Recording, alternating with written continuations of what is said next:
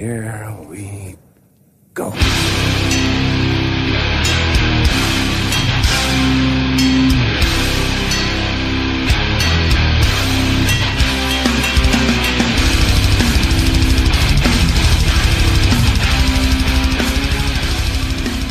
Du lyssnar på Nere på Noll, en podcast om hardcore punk eh, som görs i samarbete med NV.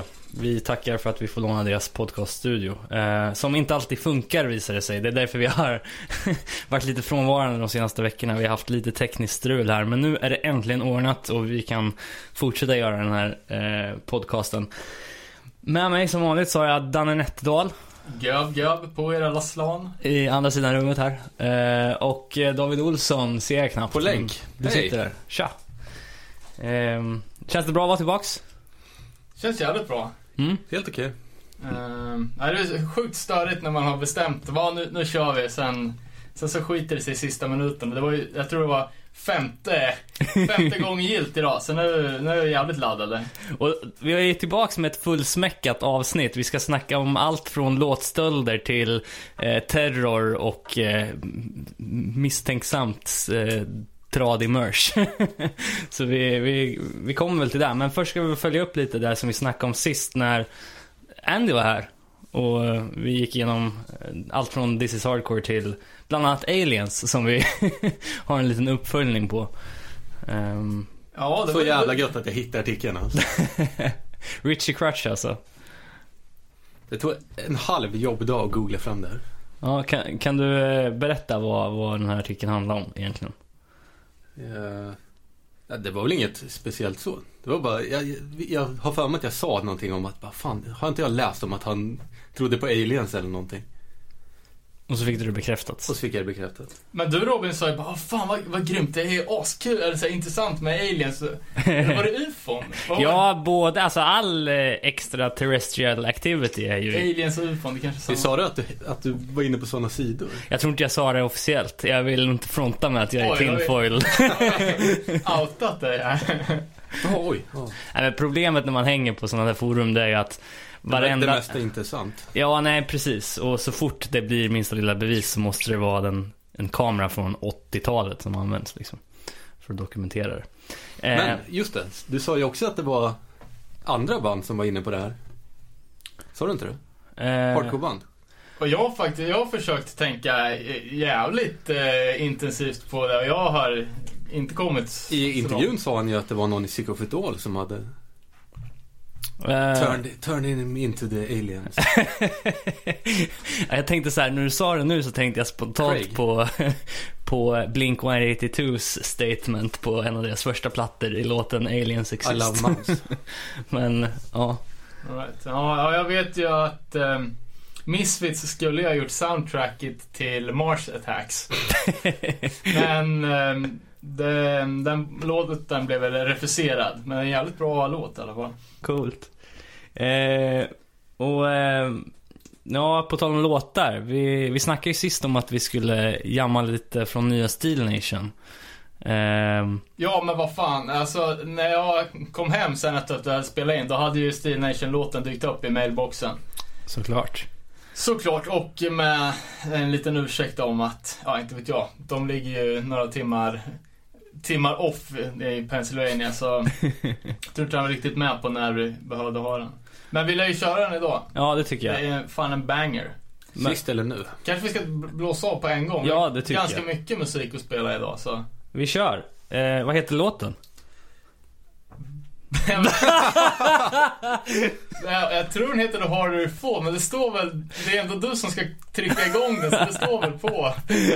Ja, vi återkommer om det här efter låten.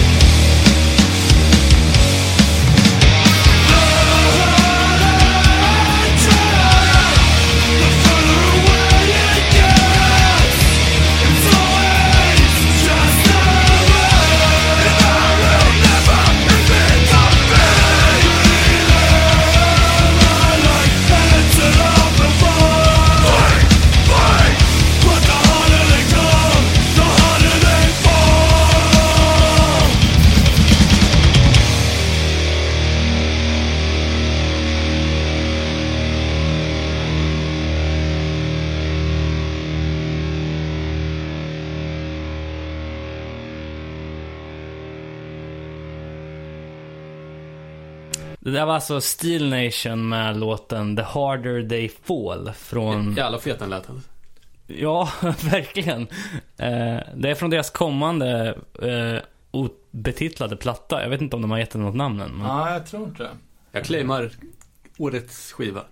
Nej, jag skojar. Nej, Ja, men det, det kan Typ. det nog fan bli alltså. Topp fem. Den skulle komma ut i, i vinter någon gång, så jag vet inte om det är på den här sidan årsskiftet. Är det samma bolag som släppte? Det är inte All Double or or nothing. Nothing. Double or nothing, nej. Det, var, det verkar ju vara scumbags. Eh, ja, det har jag också, också hört alltså. Och, Nej. och på tal om scumbags. Eh, de ska ju, de ska ju släppa, ja, inte på tal om scumbags, men de släpper ju på en ny Pennsylvania-etikett. Så fan, nu har inte jag skrivit ner det, men det är i alla fall samma som har, eh, har släppt eh, den senaste Unit 731-plattan och eh, det är folk från eh, Code Orange, eller Code Orange Mm, Kids. mm. Eh, ja, som verkar ha mycket, mycket järn i elden. Unit 731. Nya skivan fanns på Spotify. Var det någon som skrev på Ja. Facebook. Nice. Eh, och jag, ja, jag hade ganska mycket kontakter och har fortfarande då, med Ethan Rice från, från Steel Nation som, eh, som även har spelat trummor med, med Bitter End. Okej. Ehm, och jag har, har väl sagt att vi ska försöka få till någon typ av intervju Mm. med, med honom på någon telefonlänk när, när det blir dags att släppa. Fett. Och han la ju även upp eh, en liten plugg för våran podcast på deras Facebook-feed tror jag. Um, vad det ändå ska vara bra för. Det var ju schysst att han, eh, att han gjorde det i alla fall. Ja, och, och verkligen. Och det här, eh, vi är väldigt tacksamma för alla som skickar musik till oss. Det är väl bara att, fortsätta om, om ni har något som ni vill att vi ska spela som, Eller prata om. ja, så skicka det våran väg. Ehm, Jag kommer att tänka på den här med Bitter End. Det var ju i, de, vi såg dem i Fredricia David. Det var väl det året när, när vi var cripples båda två. Jag hade gipsad arm och det gick på kryckor för att det typ inte kunde gå. Och är bannad från bowling för all framtid i Danmark. Fy fan vad vi måste ha sett ut då alltså. Eh, Men det var ju, ja fan Bitter End, det var jävligt coolt. Eh, något annat som var jävligt coolt var ju all feedback vi fick på, på förra eh, veckans avsnitt, eller för förra veckans avsnitt. Eh, bland annat så snackar vi ju en del om Kingdom. Eh, och vi, vi kommer ju nämna några anonyma tipsare här idag. Vi kan väl börja med den första nu då. Det var alltså så att vi snackade en del om det eventuella ryktet om att Kingdom var lite douchiga. Eh, och, eh, Lite. och eh, den här anonyma tipsaren då eh, som skrev till oss, ha, ha, eh, den, hen eh, skrev att allt som sades om Kingdom är 100% sant. Plus en fruktansvärd massa mer saker gånger tusen som händer varje dag när man är ute med dem. Alltså man behöver inte ha någon, någon dåligt, dåligt samvete. Det var det roligaste någon skrev. Och inte dåligt samvete för att ni... Men eh, det, Och det här är ju alltså en, en person som har upplevt det här första hand. så. precis, han, Han hade väl googlat? Hen har god insyn i hur det är att vara ute med det här bandet. Bland annat så säger, eh, säger personen att eh, Kingdom var ju bara hon och tusen andra folk som kom och gick. Eh, gitarristen Sol kom in efter ett tag och som också blev hennes pojkvän. Eh, men det var väl liksom deras grej att de bytte ut massa medlemmar. Ehm, eh, gissar att det blev svårt att hitta folk som inte visste hur rubbade de två var tillsammans efter ett tag. Eh, och eh, det, är en, eh, eh, det pratas också om en Ryan som gjorde Kingdom en stor tjänst när de var ute och turnerade 2009, bland annat då när de var i, i Linköping och spelade på Deadfest. Eh, han, han kom in och körde trummor på den turnén, men på hemvägen så blev han blåst på, A- på Arlanda på flygbiljetten eh, av bandet. och, Så han är kvar än idag. eh, ja, På Arlanda. Som Tom Hanks, eller vad fan är det? Det är just det. Men eh, förutom att blåsa sin trummis på flygbiljetterna så var även deras svenska turnésällskap väldigt nära på att nita gitarristen på, på turnén. Ehm, ja, För det såg vi redan förra gången att det första de sa på Kingdom sa på turnén är att eh, typ vi är inte här mer frivilligt. nej precis. Fy fan. Så att, ja. Eh, sen så fick vi lite mer feedback om eh, bland annat den här eh, nazi-grejen som Hatebreed får dras med. Eh, David, du hade något där va? Det var ju någon som tipsade att Info 14 använder Hatebreed i promos. Ja, och det intressanta där är ju hur, Mangel vet att vilken musik Info 14 har i sina reklamfilmer. Men det, Upp till försvar nu, Mangel. eh, Jag fick vi en annan kul grej att Shark Attack är från Philly men de säger att de är från Boston. varför, varför då? för att det är mer kommersiellt gångbart. Exakt. Ja, det är så klassikern som jag såg någon live-grej. Så säger han bara Hey, we're Juppyside, we used to be from Seattle, but now that's not cool anymore, we're from New York. Nice. Var väl under Nirvana-eran kanske. Uh, fett, sen fick vi ett jävligt grymt tips av Winnie på en annan podd. Eh, Matt Pryor från Get Up Kids har en intervjupodd. Som eh, den fokuserar lite mer på den här eh, 90-tals 2000 emo-scenen. Eh, och i ett av avsnitten så har han eh, Norman som eh, är väl mest känd från Texas is the reason. Men som även har spelat med, ja, han är grundare till, eller founding member i både 108 och Shelter och, och även det här anti-matter-scenet som är jävligt fett. Eh, Cool. Ja, så en typ en två timmars intervju med honom. Då snackar om ja, mycket New York Hardcore, mycket, ja men Krishna Skinheads och eh, Vad hette det? Ja, vad, vad, Podden? precis. Vad hette den? jag tror den heter Matt Pryors. The Verve. Ehm, ja, vi kan väl kanske lägga upp någon länk eller något. Ja, det kan vi göra. Men Absolut. lite intressant är eftersom eh, Norman är, är gay. Och eh, utanför den så kallade garderoben. Eh, I och med att vi var inne på då att eh, Krishna är per definition homofober. Mm. Och då blir det så här lite bara, men här har vi en gay person som har spelat i de största, de två absolut största Hare Krishna-banden och, och han såg ju ingen direkt konflikt i, i det, så, Nej. såklart. Och eh, Pratar de om det eller? ja, ja de, de snackar ganska mycket om det, hans liv i, I garderoben? nej, hans liv i, i, i, de, i hans gamla band då, och, eh, ja, och hans eh, eh, ja men hur det var liksom var homosexuell. Han var ändå, han sa det bara att ja, han, han var ju liksom ett New York Hardcore skinhead. Liksom precis som alla andra innan han blev Krishna liksom. Ja, okej. Eh, så det var ju jävligt intressant. Fett. Eh, och det var en hel räcka med avsnitt. Jag såg även att eh, Walter Childreth från, ja, mest känd från Gorilla Biscuits, har ett, ett avsnitt. Okej. Eh, och sen var det 10 000 andra, jag antar att det är några emo-legender som vilka det var. Men det var jävligt fett. Grymt. Blir kolla in. Ja, verkligen. Eh, sen så fick, blev vi lite uppläxade av Skogis när det gällde... Fick direkt En en lista på, jag råkade säga att det inte finns något svenskt band som har släppt två skivor. Eh, på tio sekunder kom Skogis på de här. Angers Curse, Dead Reprise, Nine, Raise Fist, Refused, Final Exit, Abinanda, Anchor, Hårda Tider, Lestra, Gios, Path of No Return, Misconduct, Hahaha inom parentes, Within Reach 59 times. Ja, just det. Det är kul att vi har nämnt eh, Misconduct i alla avsnitt. Ja, och att du spelar i ett av de där banden som omnämndes. Dead Reprise. Ja, de pratar vi om hela tiden också. Eh, ja, ja, man, man vet ju vad, vad man själv håller på med. Ehm, ja, ska vi gå in på Hänt i veckan eller har vi något mer som angränsar till feedbacken? Nej, fan. No, noll tolerans spelar i Örebro imorgon. Ja, just det. Nej, inte imorgon, på lördag. På lördag. Imorgon spelar Mayhem. Yes. Uff, det kommer bli coolt. Det kommer bli jävligt coolt. Sen spelar Hurula i Örebro va? Just det.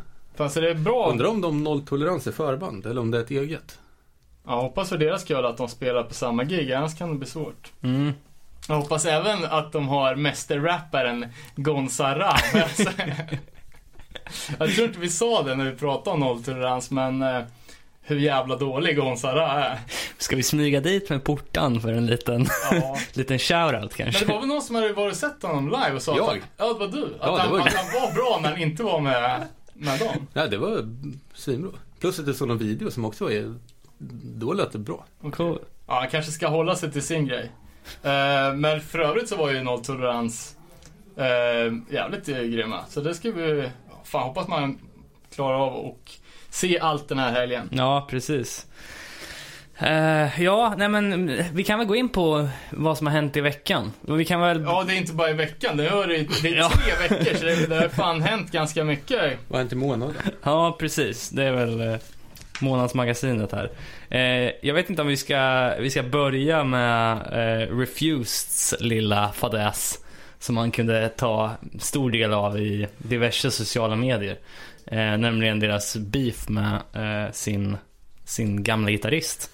Mm. Eh, Jag vet inte riktigt vad man ska säga, men det är ju... Jag läste Ja. det knappt. Ah, okej. Han fick sparken och lacka. Eller? ja, och eh, han, Fick han sparken via Facebook? Grejen var att han gick ju ut på deras Facebook-sida och skrev ett långt inlägg eh, om att han blev fired. Eh, och att eh, ja, de inte såg, eh, såg på musiken på samma sätt. Typ. Eh, var väl kontentan av hans två jävligt långa A4-sidor av Ja, manifest. Jo, men han, han, ja, han är ju, blev ju jävligt bitter för att han fick kicken. Mm. Och liksom, han, han slår ju där de är som mest alltså, sårbara. Istället för att ta det face to face då, som Refused ville att han skulle göra. Så går han ju ut på, på Facebook. Och Mm. det är liksom, det är där man ska, man ska slå till. Men allting kommer ju ner till pengar när det gäller de här killarna. Och eh, ja, uppenbarligen så har de väl blivit osams om någon, någon typ av cash. Mm, Skulle inte precis. Final Exit spelat i Stockholm nyss? Typ förra veckan. Nej, det jag vet var att Och så ställde de DS13 in. skulle spela i Göteborg men att de ställde in. Eller om de, de skulle spela i Stockholm men de ställde in av någon anledning. Var, nej, var det inte Final Exit? Nej, jag tror det var DS13 faktiskt. Ja, vet fan. Eh, Det får vi ta upp Ja. nästa, nästa vecka. Ja, eller så skiter vi bara i det. Men i alla fall, Jon Brännström eh, skrev det här då. Eh, och det, det, det, man, det positiva man kan ta med sig av hela den här grejen, det var att det nästan kändes som att eh, Refused hade planer för framtiden ändå. Eh, trots att de sa att den här återföreningen 2012 var en one-off-grej. För att de släppte ju sen själva ett statement. Som, som svar på det här att ja, man kan inte alltid se på saker på samma sätt. Nej, men, men, men exakt. Liksom, man kan ju inte sparka någon ur ett band som inte finns. Så Nej, det är klart att de, vill, de ska ju spela igen. Eh, det, det, ja, exakt. Man fick ju det be, be, bekräftat. Och det är ju jävligt kul för... För, För dem. Ja. Kul att ni håller på. Eh, vidare då. Eh, lite nya punkplattor. Ja, fan det är ju typ tre av de bästa punkbanden släpper platta med, vad kan det vara, fem dagars mellanrum. Eh, Först kom ju ny Rancid-platta. Eh, och det är den första på fem, fem år. Eh, och sen släppte ju Bombshell Rocks en CD här i, ja typ två dagar sedan. Och eh, 2.8 Mm. har ju släppt sin, sin platta nu då efter mycket jävla hysch och men ändå mycket rykten. Det var rätt bra. Ja, det Fanns det, på Spotify. 2.8. Mm. Ja. Det är någon i Gaslight Anthem som har producerat det. Ja, ja, ryktet sa ju att de hade åkt till eh, till USA och spelat in med Gaslight-snubben och eh, att det ska bli någon typ av superhit har, har det liksom. Det var inte, jag trodde det skulle vara mycket, mycket mer hittigt. Det var det inte. Men men man hör första låten, det låter inte som den gamla Stockholmspunken man, man förväntade sig. Nej, men inte så här Gaslight hittigt heller. Ja, jag har aldrig lyssnat på Gaslight så jag kan inte riktigt dra några referenser. Missar ut. Uh, ja, Rancid och Bombshell dock eh, lämnar ju inga... Har, men har du lyssnat på Bombshell? Ja, det har jag inte gjort, men de... Den singeln som kom Singeln och sen är det ju en bra. låt som är släppt som en video. Det var den jag menade. Den var ju grym. Eh, jag väntar tills L- Bombshell-LPn kommer här, den ska väl komma den här veckan tror jag. Se den ute. Rancid var lite gäsp. Ja, ty tyvärr alltså. Det är ju... Det är ett favoritband liksom. Men jag tyckte också att första lyssningen, svinbra. Andra lyssningen, då bara... Aha, nu kan jag redan alla låtar. Och sen vart det liksom... Det kändes som att det var för, enkelt liksom. Man har hört det förr. Ja. Men Och sen så var är det så jävla många låtar. Ja, du gillar inte det? Men vad fan. Nej, vi kommer kom fram till att det var ju... Det är ju 10 bra istället för ja, men att, 16. ja, men de har ju så här 20, 22, 24 låtar på varenda skiva. Eh, och eh, som en liten parentes kan man ju säga att innan Rancid släppte den nya då så hade de ju, gjorde de ju en liten 7-tumsbox. Som, det är ju ganska många som gör nu för tiden, men den här boxen innehåller ju 46 stycken sjuor. Fy fan. All, alla med eh, egna omslag och så här. Så det är fan en rätt matig låda alltså. Hade inte Tim något projekt att göra en låt om dagen i ett år?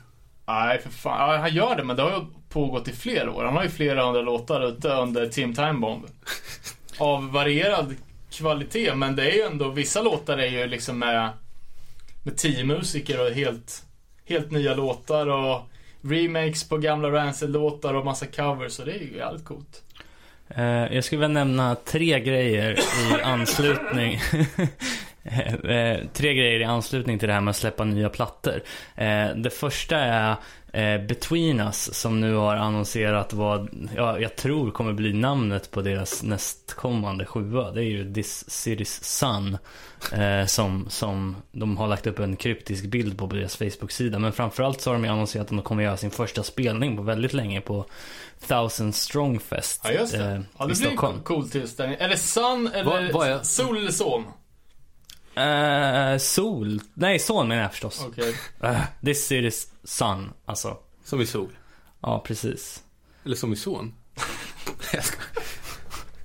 Vad- vilken fest var det de skulle spela på? Eh, Thousand Strong Fest, Gudavillan i eh, februari 2015 i Stockholm. Men vilka var det mer där då? Eh, det var Upright eh, från Finland, Svart Städhjälp från Malmö, Hammer från Göteborg, Medea från Stockholm, Breakem från Örebro och Prayer for Desolation.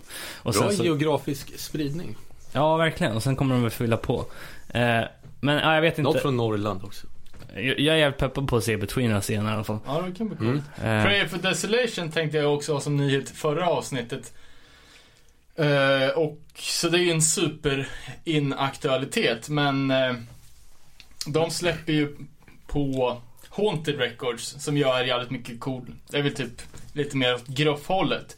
Eh, men eh, Haunted ska släppa en ny, alltså Haunted Records släppa en platta med ett band som heter Nailed Shut som verkar jävligt grym. Okej, Från Eh, Sverige eller? Nej, det är amerikansk stenhård grupp. okej. Verkar ascoolt. Eh, Så det var, det var nyheten för tre veckor sedan. eh, jag hade två grejer till. Eh, det andra var att jag såg att eh, Staffan Snitting från Law and Order nu har fått, eh, har recenserat nya Atlas Losing Grip för Close-Up och gav den 10 av 10. Eh, vilket för mig, eh, som har jävligt mycket lik musiksmak som Staffan, så är det jävligt gött. När Men du har, släpps den inte, då? du har inte hört den eller? Nej, för fan. Den, eh, den har inte... När kommer den? Den kommer i februari. Eh, Fan, eller nej, såna där 28 januari tror jag. Sådana skivor måste komma på sommaren alltså. Nej men det där är ju redan årets platta nästa år, alltså det, det finns inget snack om det. Eh, det. Det tredje jag ville nämna var ju, när vi snackar punkplattor så nämner du Bombshell. Eh, de släppte ju en ny video där, men framförallt så i, annonserade de ju att de låg på Burning Heart igen och Burning Heart kom tillbaks med en stor explosion eh, med eh, kontor i Örebro, de signade massa nya band. De verkar ha jävligt stora planer eh, och de verkar jobba med ganska stor spridning igen. Eh, de signar Bombshell, de signar Adept. Eh, de signar väl, eh, ja, något, något mer. Eh, men jävligt kul att de är tillbaks i alla fall. Så fan. Mm. Ja, jag var ju ute och lunchade med, med Babs, eh, Burning Heart-bossen här i, i veckan. Okej. Eh, och jag försökte fr- fråga ut den lite om det här. Jag berättade eh, kanske inte så mycket om det nya. Uh, för som sagt, det är ju precis i startgroparna. Men eh, Burning Heart kommer ju börja helt från scratch. Eh, har ju inget med de gamla banden att göra. Uh, och det är ganska, ganska intressant historia för någon gång där 2000 blankt så köpte jag Epitaph 51 eller 49 procent av Burning Heart. Så um, det blev, ju- Burning, blev ju ett, en underetikett till Epitaph. Uh, och allt var frid och fröjd. Uh, och sen kom ju den här grejen med Pirate Bay framförallt då, men att det helt plötsligt över en natt inte gick att sälja en enda CD. Eh, och Sverige har ju alltid legat i framkanten. Dels med alla internetgrejer eftersom vi har världens bästa uppkoppling. Eh, och, så att, och att svenskar är jävligt trendkänsliga och så här. Mm. Jag menar, Pirate Bay är väl svenskt? Ja, ja, ja. Alla tre grundarna är ju svenskar. Precis, så att... eh, ja, Burning Heart gick ju pissdåligt eftersom de jobbar jävligt mycket på den svenska marknaden. Mm. Eh, och i det här kontraktet med Epitaph då så... Jag vet inte, det kanske är hemliga grejer. Jag vet inte. Men i, i alla fall så det slutade med att när Burning Heart gick, gick back så fick eh, Babs lämna ifrån sig eh, mer och mer aktier som liksom Väga upp för... för, för att väga upp de pengarna som Epitaph fick gå in med. Så det slutade med att han förlorade ju alla rättigheter till alla, alla, ja men alla släpp på Burning Heart. Mm. Och det var väl, det spelade ju egentligen inte så stor roll för det gick ju inte att sälja en jävla CD i alla fall. Eh, men tiden gick ju och eh, Spotify kom och eh, ja, då eh, betalade ju Spotify det 0,001 öre. Eh, Men eh, de har ju shapat till sig nu, så nu betalar ju Spotify som bäst 12 öre per streamad låt. Åh fan. Så det är två, två spänn typ för att spela en platta. Och det finns ju miljoners, miljoners användare. Mm. Så nu börjar de här skivorna dra in as mycket cash. Åh fan. Dock inte till Burning Heart. Eh, men nu, nu känner han väl så att, eh, att tiden är rätt att streaming Streaming kommer ta över illegala downloads så att det går att jobba med musik igen. Eh, så tanken är att det ska kickas igång ett nytt Burning Heart och sen bara göra det han gör bäst liksom. Plocka upp guldkorn och göra dem till stora liksom. Mm. Och, Gött att de inte ändrar loggan. ja, Uniform Choice eh, Rip-Off-loggan ersatt men den nya loggan är ju cool alltså. Ja, och... Eller nya, men den, den nuvarande. Det, ja. eh, och det kan man ju se av några av dem som de har signat att de håller det spritt liksom. Det, som vi sa, Bombshell, Adept, Asta Kask. Ja. Så all lycka till, till dem i fortsättningen. Eh, ja, vad har vi mer då? Eh, jag eh, som gillar hiphop kan ju inte obemärkt eh, inte nämna att eh, Non-Fiction har återförenats. Eh, och Jedi Mind Tricks, eh, i alla fall Stup och Winnie, är tillbaks tillsammans igen och ska göra musik. Jag har inte ens märkt att Winnie, eller Winnie Pass, att Jedi Mind inte har varit tillsammans. Jo, men det har ju varit den stora sorgen för mig med tanke på att, ja, eh, jag gillar, gillar både Winnie och Yassala jävligt mycket. Och de har ju inte jobbat ihop på tre år nu. Och det kommer de inte göra i framtiden heller, så det är tråkigt. Men eh, Non-Fiction i alla fall tillbaks. Det var ju någon som skrev någonting om det. På fejan också. Ja men precis, med den här John Walker, Just det. Just det. Den eh, amerikanska talibanen. Som vi snackade om, eh, som var med på Crutch-omslaget. Ja, ja, ja. Om att Non-Fiction hade en låt om honom också. Mm. Precis. Eh, och jag såg även, för Non-Fiction har släppt en ny platta. De gick ut med en skiva direkt va? Vad gjorde de? Eller? Jag såg ett omslag. Ja, det är förmodligen, de har ju gett ut så här best of Ja. eh, och massa collections typ. Men då la jag märke till det här sen non-fiction att de har ju snott Voivod-loggan. så de har ju en hardcore-koppling. Alltså det är ju, eh, Ja, ja, ja, verkligen. det är coolt. Dock Eh. tycker jag att non-fiction är inte lika bra som någon av de medlemmarna i non-fiction solo. Nej. Nej, precis. Eh, det kan jag faktiskt hålla med om. Eh, men det är ju kul att det blir... Visst, Non-fiction är lite så här kultigt, eller?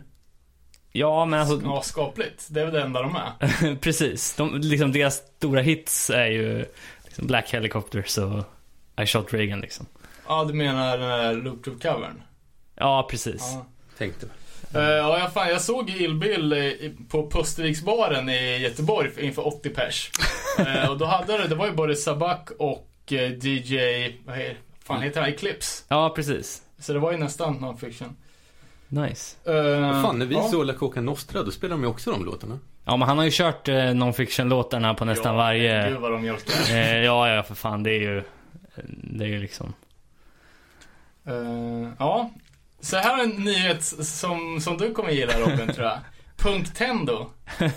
Jaha, vad är det för något? Det låter som spelrelaterat. Ja, det är det. Det är en- en snubbe som har suttit och gjort om eh, ja, jag kan ju inget om sånt där, men han har kodat om gamla 8-bitars Nintendo-klassiker eh, och gjort punkvarianter. Jaha. Som, det finns till exempel Fat Mike Golf. Eh, fan vad det med? Jo, eh, Milo Fu. Det är det Ja, klassiska det. Kung Fu-spelet med Milo Ackerman-gubben. Ja, just det. Och eh, det var väl inte en grej, men i det här eh, artikeln som jag läste så ville de ju se eh, det här klassiska spelet, fotbollsspelet 10 Yard Fight. Mm. Med bandet 10 Yard Fight. Så jag hoppas att de Kunde gör man spela dem eller? Ja, för fan. Punkt Tendo, det får man googla på. Det är en sida där du kan spela direkt. ja, kolla in. Eh, Och Fat Mike har ju varit i hetluften igen. Jag vet inte om det klippet var gammalt eller... nej, fan, det var förra veckan. Eh, Jag, jag, det dök upp när jag gick in på någon jävla Facebook eller Instagram. Vad, vad var det som hände? Jo, men de spelar ju på någon, eh, någon punkspelning i, eh, om det var New York eller vad fan det var. Men eh, Fat Mike hade då under konserten sagt att jag har så jävla ont i axeln. Eh, men sin vana trogen så, eh, det är ju jävligt dräggigt på NoFX-spelningar och eh, publiken är ganska mycket uppe på scen. Eh, och då var det en snubbe som hade sprungit fram till Fat Mike och lagt armen om honom. Och Fat Mike hade då överreagerat ganska rejält och sparkat ner den här personen. och eh, security fick dra honom av scenen. Fat Mike? Eh, nej, utan eh, den här, det här fanet då som, som Ja, det är, Nej. det är eh, en Fan, riktig jävla sp- spark rakt i nyllet alltså. Men det Undrar om finns... de också är lite douchiga? Ja, men har du sett någon spelning med NoFX någon gång eller? Nej, jag har inte gjort det. Det är ju, ja det är haveri av rang. Men det finns tre ytterligare nivåer på den här grejen. Eh, det som hände kort efteråt det var att det här fanet tog ett kort på sin fläskläpp och la upp det på Twitter och fick direkt 3000 följare. Och-. Och Fat Mike retweetade den här bilden och sa att vi tar en bärs efter nästa spelning. Eh, och det här fanet då kommer på spelningen, eh, får några låtar dedikerade till sig och får gå backstage och ta en bärs med Fat Mike efteråt. Och där då, tredje nivån, det som såklart ska hända då, det är att fanet ska få sparka ner Fat Mike. och det händer då alltså. Eh, så att, eh, ja, de drog det ju till sin fördel kan man ju säga. Eh, han bad ju om ursäkt och jättemycket sådär. All right. Vad fan, jag såg någon dokumentär på SVT som handlade om, eh, fan heter de? Bikini Kill hette bandet. mhm. Då var det någon tjej som hade någon superbeef med honom. Ja, just det. Ja, det där har jag läst något om. Okej. Eh, jag tror de har... Ja, jag kommer inte ihåg vad den heter. Jag tror det står om det i någon skivomslag inom Fex också. Fan med det. Vad, vad handlar beefen om då? Hon var ju mm, typ feminist. Jag tror han var väl Han var antitesen till det. Jo, jag har sett deras, eh, deras MTV-serie som de hade en gång i tiden. Alltså när de var hemma hos dem och sådär.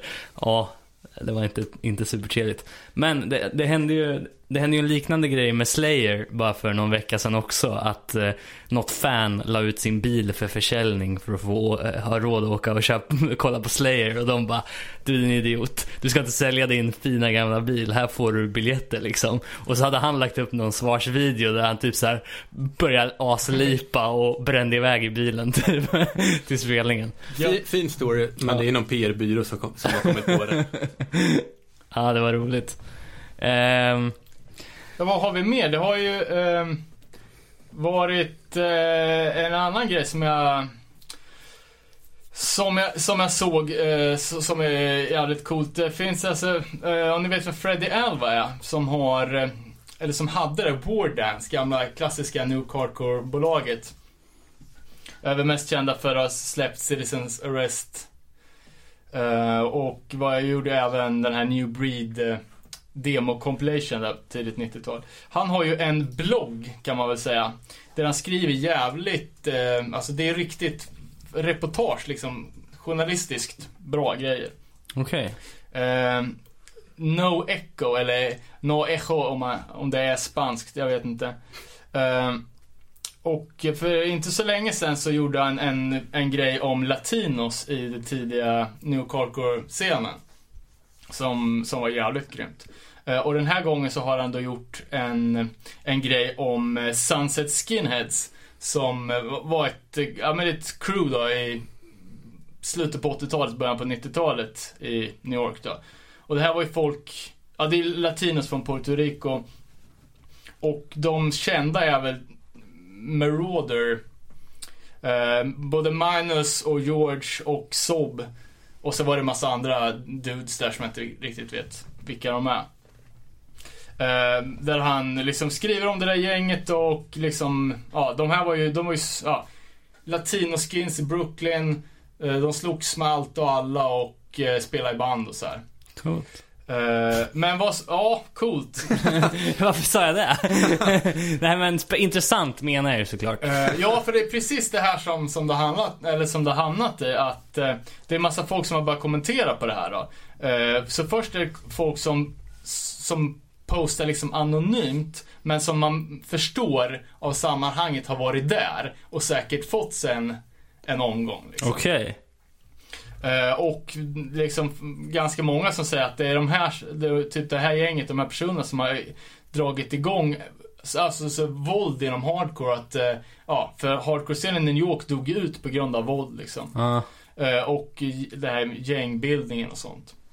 Coolt. Eh, och då har ju då de här Sunset Skinheads eh, gått in och svarat. Så det har ju blivit jordens beef och, och eh, ja, det här är ju liksom, det är mycket caps lock. ja, internetkrigare. Ja.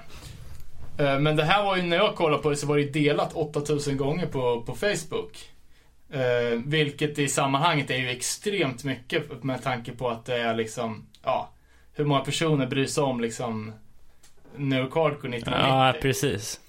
Eh, så det är jävligt, jävligt grymt. Kan man hålla, hålla koll på den bloggen. Vad är adressen sa du?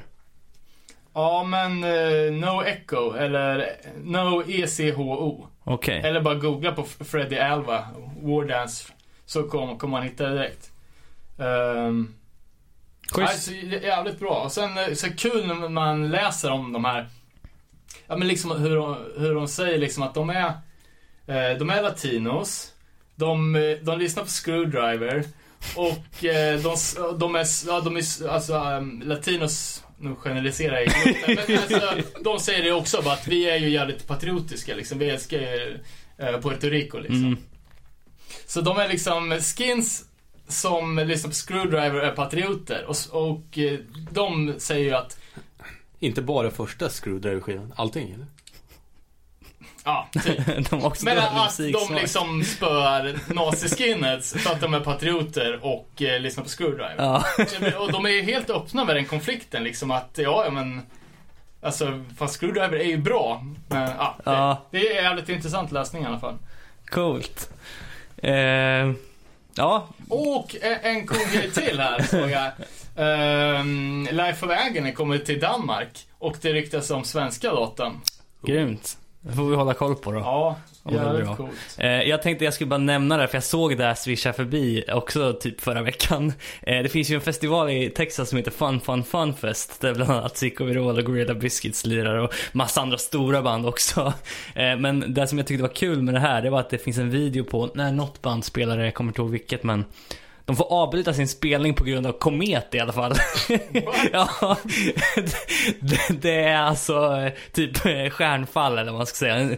Bara fräser till liksom och publiken bara så här typ. Men varför att- kan man inte spela under det? Eh, ja men de, de avbryter mitt i en låt liksom. Och det Eh, landar en två tons glödande sten på dansgolvet.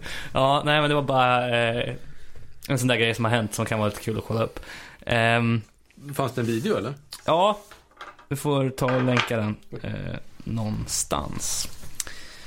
Ja, vi kanske ska bara rulla eh, vidare. Ja, vi har ju sjukt mycket idag alltså. Ja, eh, låtstölderna. Ja, precis. Eh, du har ju mixat ihop lite, lite klipp här. Har vi någon ordning på de här eller? Ja, vi har ju eh, en lista på cirka 10-15 stycken eh, band som har snott av 10-15 stycken andra band. Eh, och enligt den här fina listan då så börjar vi från början med att spela originalet. Eh, det här är alltså Archangels eh, låt From Heaven We Fall följt av den låten som vi anser har rippat lite av den. Eh, Repentance låt In Violation of Asa säger man va?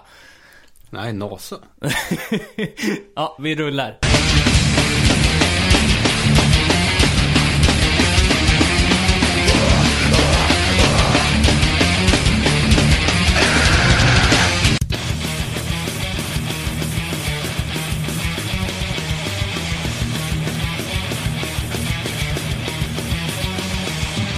Ja, det där var alltså Archangel eh, med From Heaven We Fall och eh, Rippen då som vi tycker att Repentance låt In Violation of Asa är. Eh, spontant så låter det ju jävligt likt tycker jag.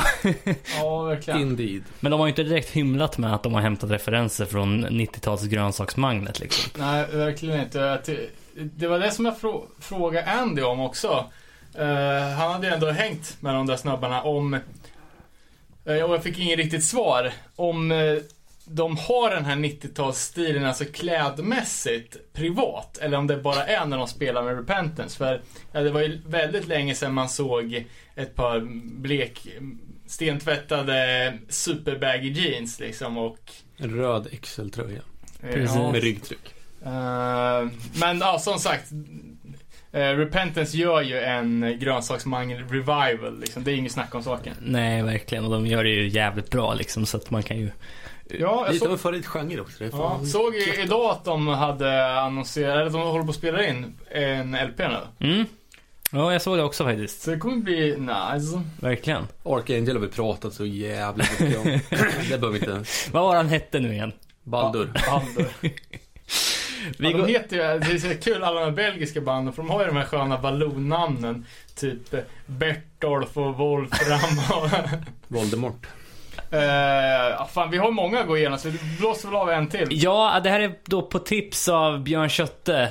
Eh, även känd från The Hammer. Ehm, han tipsar om No Warning Leech och eh, som originalet då och att Cruel Hand, Life in Shambles är eh, den värsta stölden någonsin tror jag nästan. Så att eh, vi börjar med att lyssna på originalet No Warning Leech.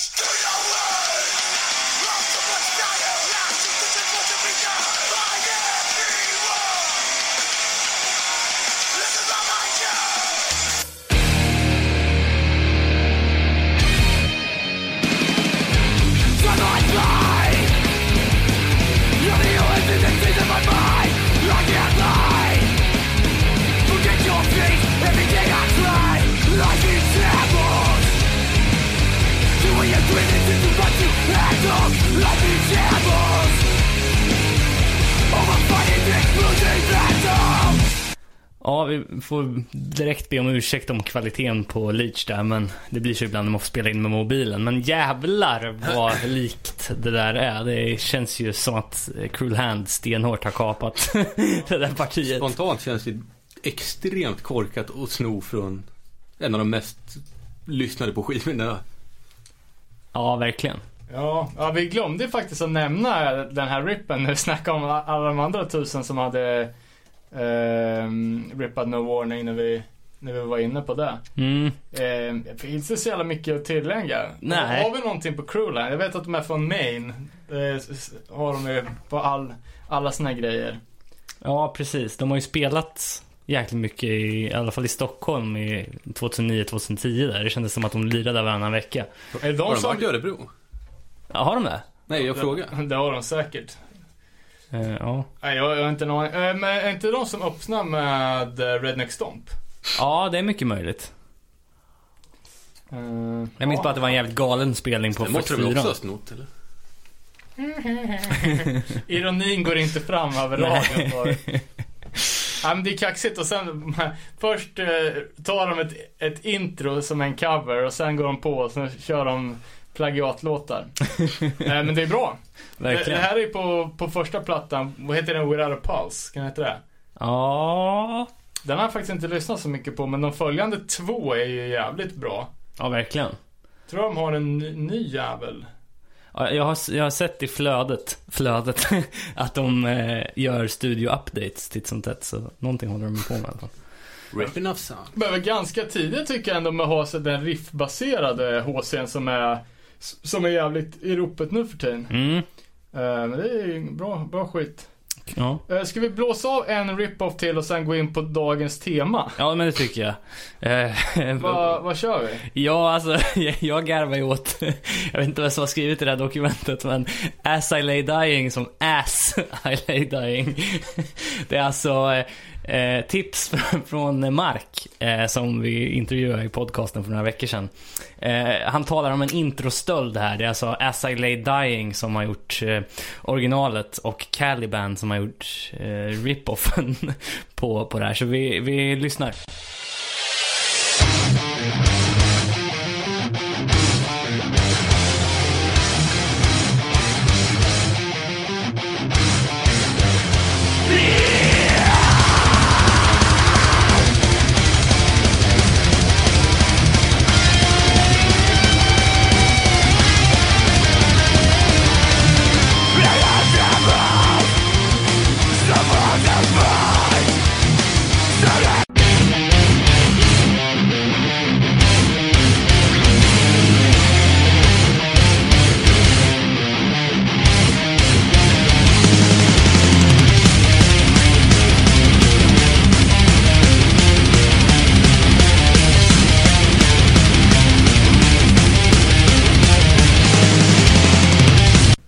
Mycket Mark för det här tipset. Eh, låtnamnen. Jävla kul. Alltså först hörde vi I Lay Dying med originalet Meaning in Tragedy. Sen så hörde vi då Caliban med låten I Rape Myself. Men det är bra att de tar ställning mot onani. Jag tycker det är för, för några som lyfter den frågan alltså. Verkligen. Men alltså Men det var helt sjukt ju. Ja, men den här, den här musiken. Alltså, det går ju, man tänker bara på riddare och svärd och rida häst. Precis. Det är, så, Jag tycker fan det är lite gött alltså. det är lite gött, men det är, ja, fan. Ja, herregud. Men eh, riktigt, riktigt rippat. Det kunde man ju höra i alla fall. Ja, men Vem rippar vem? exakt. För jag menar, eh, alla de här banden, alla låtar låter ju exakt likadant. Och ska man vara petnoga så, eh, så börjar ju Caliban spela 98 och SLA Dying 2001. Ja, just det. Eh, och Caliban hade ju redan släppt tre eller fyra plattor, eller i alla fall mini-CDs och så här, innan SLA Dying ens fanns. Eh, Fan, kommer du ihåg på Deadfest när SLA Dying spelade? Att det vart någon typ av beef? nej, men Att jag, de kom, jag, kommer, tok lackade på att de inte fick spela i tid eller vad fan det var. jag kommer däremot ihåg när de spelade att jag gjorde det, det valet att sitta själv i bilen under giget för att jag tyckte det var så jävla dåligt. Bitter.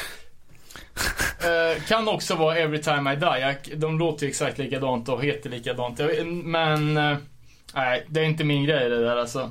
Men eh, det finns ju, eh, det har ju varit, de har ju varit i ropet på senaste tiden, As I Lay Dying. Jag vet inte om ni har hängt med, eh, att sångaren han mörda? har, ja precis, han hyrde, försökte hyra en hitman för att ta koll på sin hustru. Ja, just Men hitmanen var undercover FBI och han åkte in. Och han gjorde då en lång intervju med Alternative Press från häktet precis innan han gick in. Han fick sex år Oh, för det. Var inte han någon sån här jävla, vad, vad är det man tar för att bygga muskler? Ja, precis. Anabola. Anabola, Anabola. precis. Eh, men... Och kristen tror jag. För jag, jag såg den på något, eh, vad, heter det, vad heter det där tatueringsprogrammet som var på TV? Typ någon Miami. rakad dude. Ja just det. Typ kom man in och gjorde någon Jesus som shred en flying V typ. ja, men. Jag kan läsa, jag kan läsa eh, ingressen här på senaste artikeln om dem. Eh, det står så här. Tim Lambesis, the As I Lay Dying frontman who was sentenced to six years in prison for, for conspiring to kill his estranged wife in May, has claimed that his band faked their faith in order to continue to appeal to Christian fans. Alltså det, så, det finns så jävla många lager i den här jävla ja, storyn. verkligen. Men ja, Jag säger att det är ett skitband. ska vi... Ja, fan vad, ja, det här skulle man kunna prata om i flera timmar, men jag skulle nästan börja läsa det här, lite mer om det. Ja, men det finns eh, en jäkligt lång intervju med honom. Eh, från häktet. Vad säger han då? Man kan Att allt är sant? Framförallt att, eh, ja, han snackar mycket om att han var en dålig farsa och bla bla bla. De var iväg mycket och spela och han började ta anabola to look young och, och bla bla bla liksom. Alltså Eh. det är tragiskt. Fan varenda band vi pratar om är ju fan dumma i huvudet. Laying down the law. Jag har för mig att de beefar med Boris på Deadfest också förresten. Åh fan. Ska få lite Confirmation. Ja. Eh, Men Caliban tycker jag var, tycker jag var, var, var rätt bra faktiskt. De spelar ju jämt i Linköping där en sväng. mm. Eh, ganska fett. Och första gången jag var i USA så tänkte jag bara, fan nu måste jag ju gå på den här grymma spelningen. Men det enda jag lyckades se var Caliban. på, på The Whisker i alla fall, klassisk klubb. Um, Schysst. Eh, ett, ett annat band som det finns många åsikter om, det är ju Terror. Eh, Terror som spelar här för inte alls länge sedan i, i Sverige på Never Say Die. Eh, och vi tänkte väl att vi skulle götta ner oss lite i Terror idag, egentligen. Ja. Ehm, Tappar, Det- tappar ju lite poäng att giget har varit. Men ja, och framförallt som Skit att vi inte var där. Ja, vi men kommer. Vi kommer att sitta och diskutera terror, men vi gick inte på spelningen. men jag ville i alla fall åka dit, men det var ju alltså inte så jävla stort eh, sug på, på att dra på det giget. Jag hoppas att det rent ekonomiskt sett gi- gick bra. Jag tycker Ja. hela line-upen var, var rätt tråkig. Comeback Kids som precis har spelat i Sverige och de andra banden. eh, kunde man inte läsa vad de hette. Uh, nej. de, de enda som jag hade, som jag visste skulle åka, det var några morsor som har unga på samma dagis. Men, uh, ja, jag känner Vad ville inte de se? De skulle kolla på Terror. Fett. Okej. Uh, jag vet inte fan, men uh, Hoppas som sagt prata, det är det vi gör, vi gör bäst. Precis. Uh, så vi kör väl Terror. Ja, eh, ska vi börja lite med backstoryn på Terror? De har ändå hållit på i över tio år. Eh, och Ja. släppt en del bra och mindre bra plattor.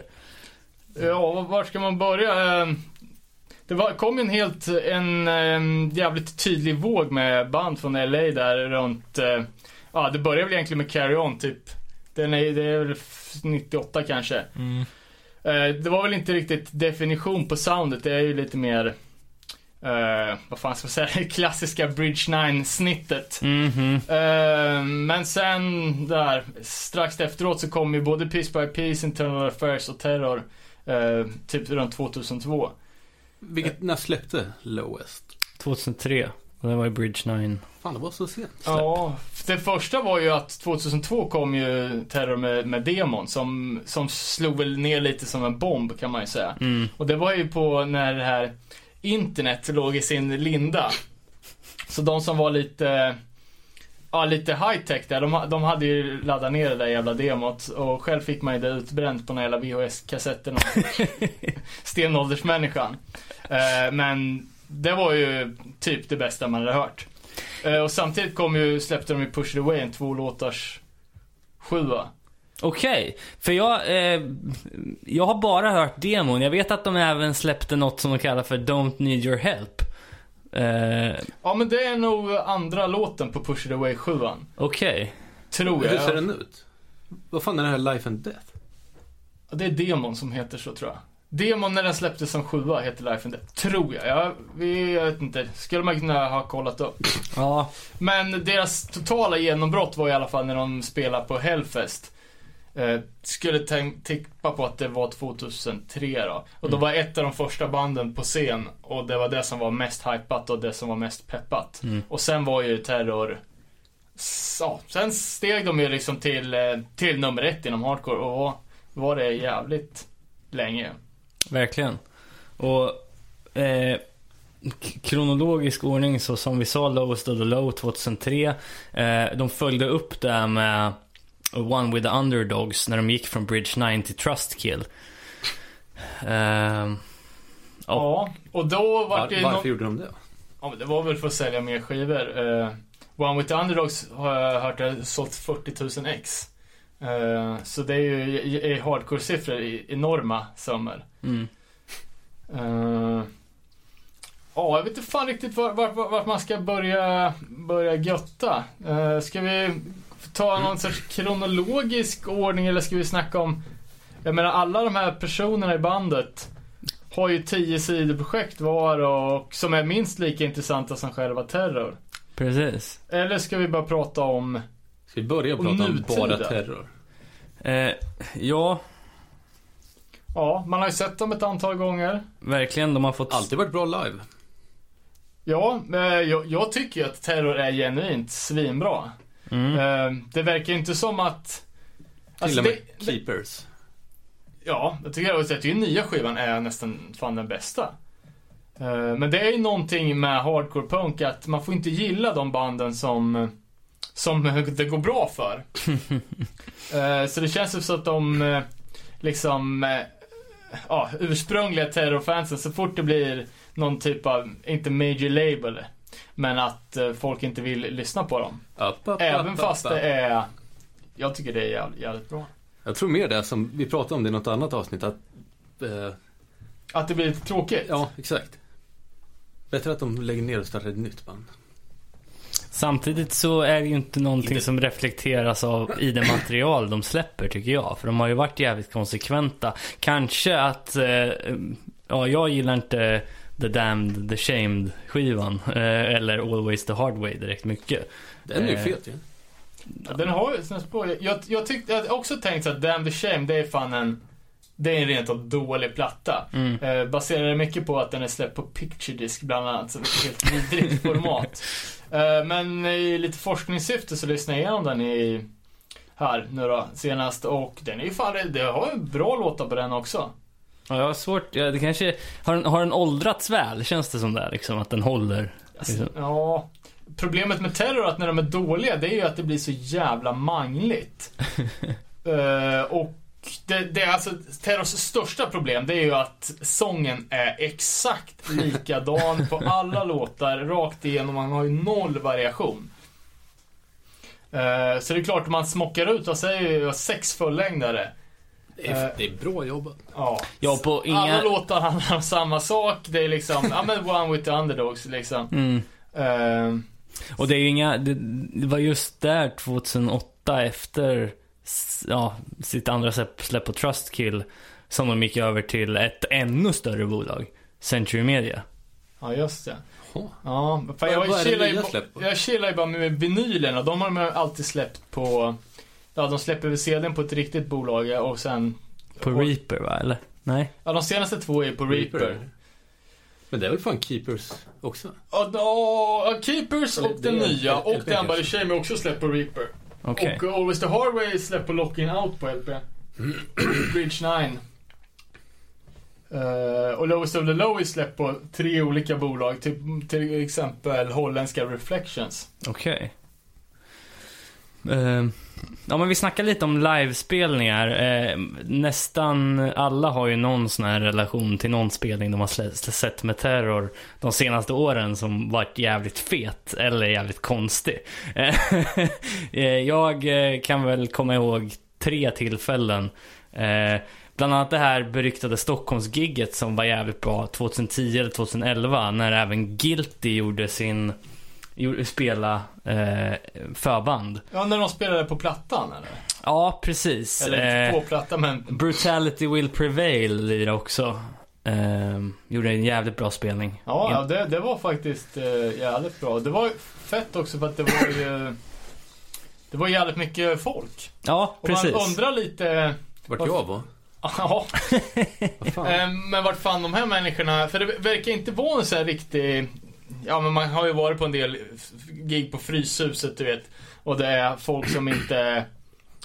Ja, men som inte är på hardcore i vanliga fall. Men här kändes det som att det var kids. Eh, bara hardcore kids Som publiken. grejen. Men vart fan, vart de är annars liksom. Mm, mm. Vill de headlina den här grejen i Stockholm? Ja, Ja, för fan. det var ju deras turné. De, de var ju jävligt eh, coola då. De tog ju med Guilty på tre tyska datum och Ja, just det. eh, Brutality Will Prevail var med dem nästan hela vägen och sen så var det något mer band. Jag menar den i Stockholm i veckan. Eh, ja, eh, Ja, tänk- de headlinar ju.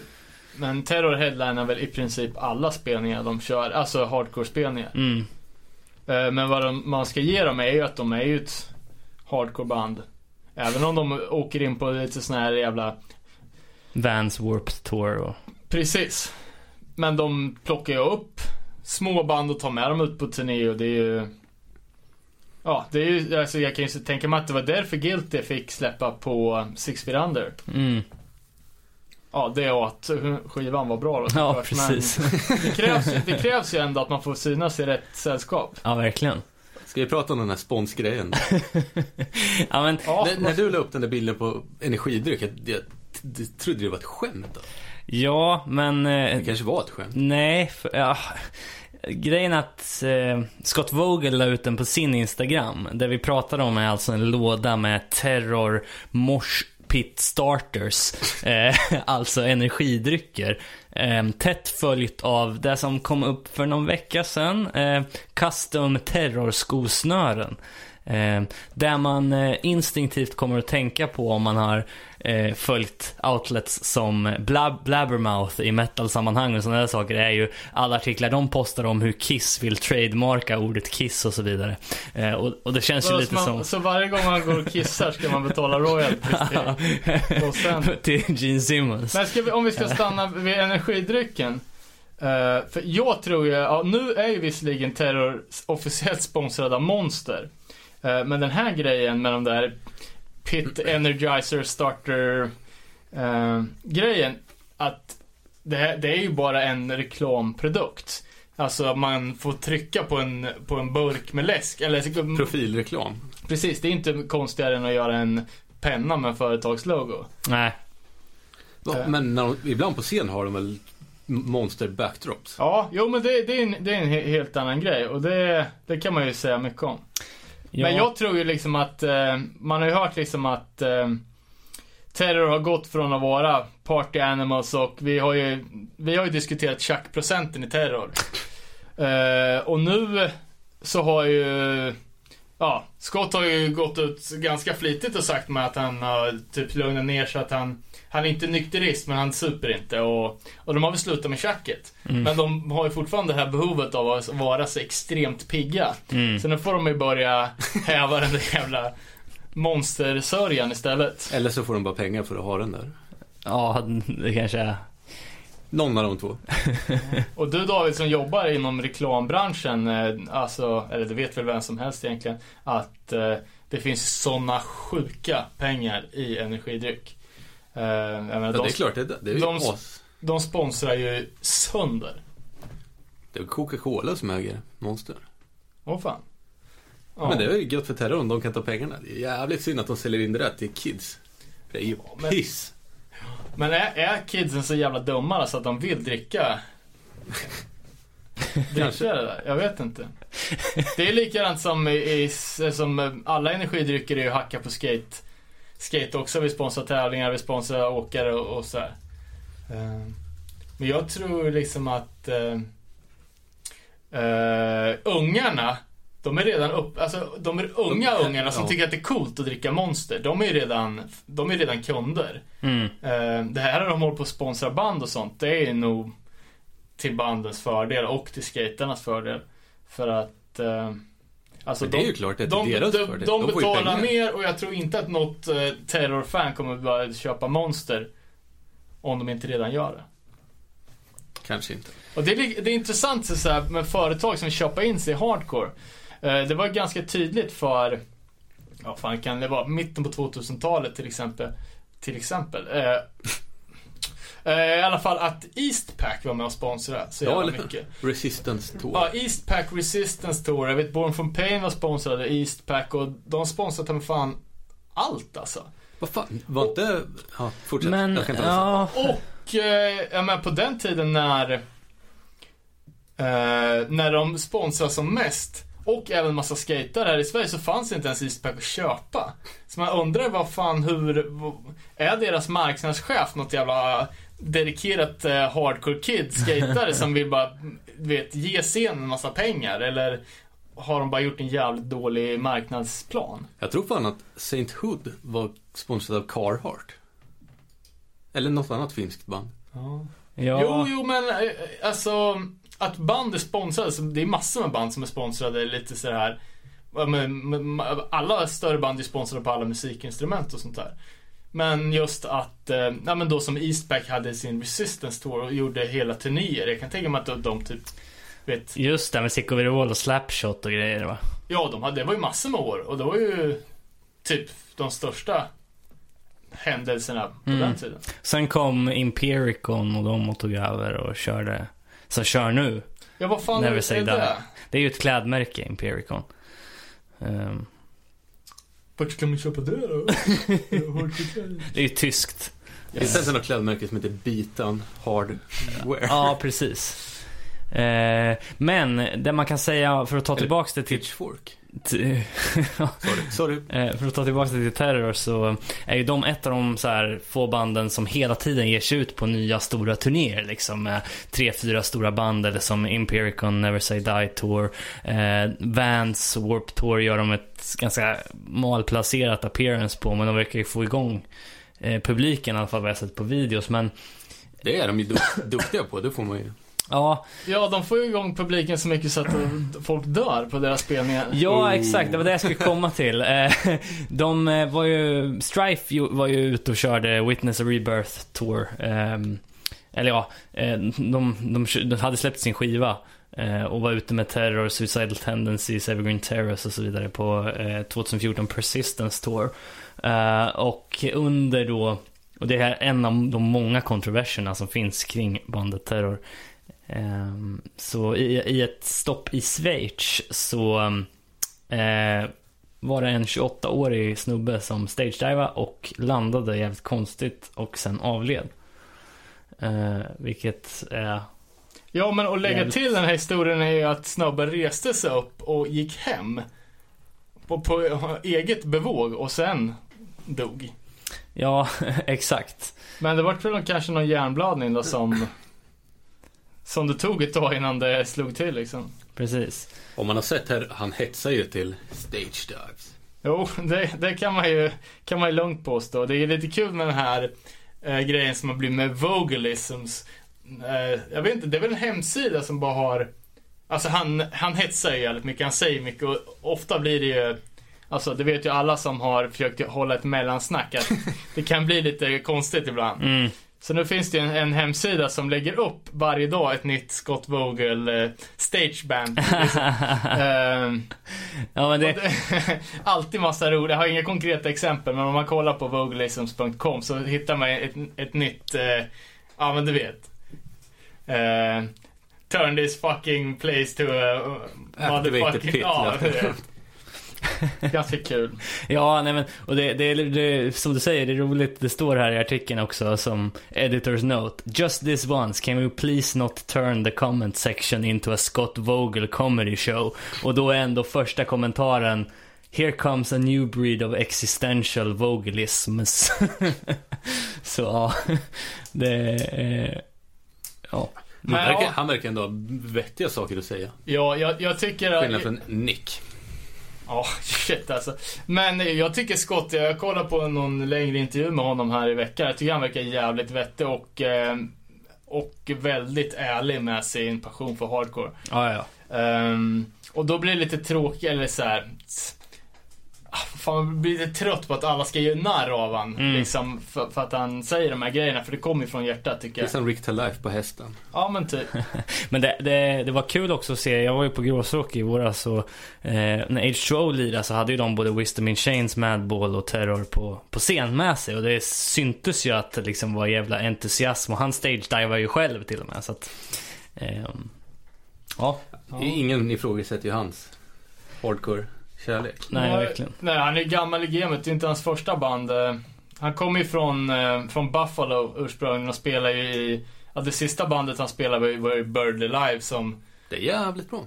Ja, fast det är återigen den här sången som eh, lägger lite sorti över det hela eftersom det blir ganska enformigt. Men de släppte ju två jävligt feta LPs på...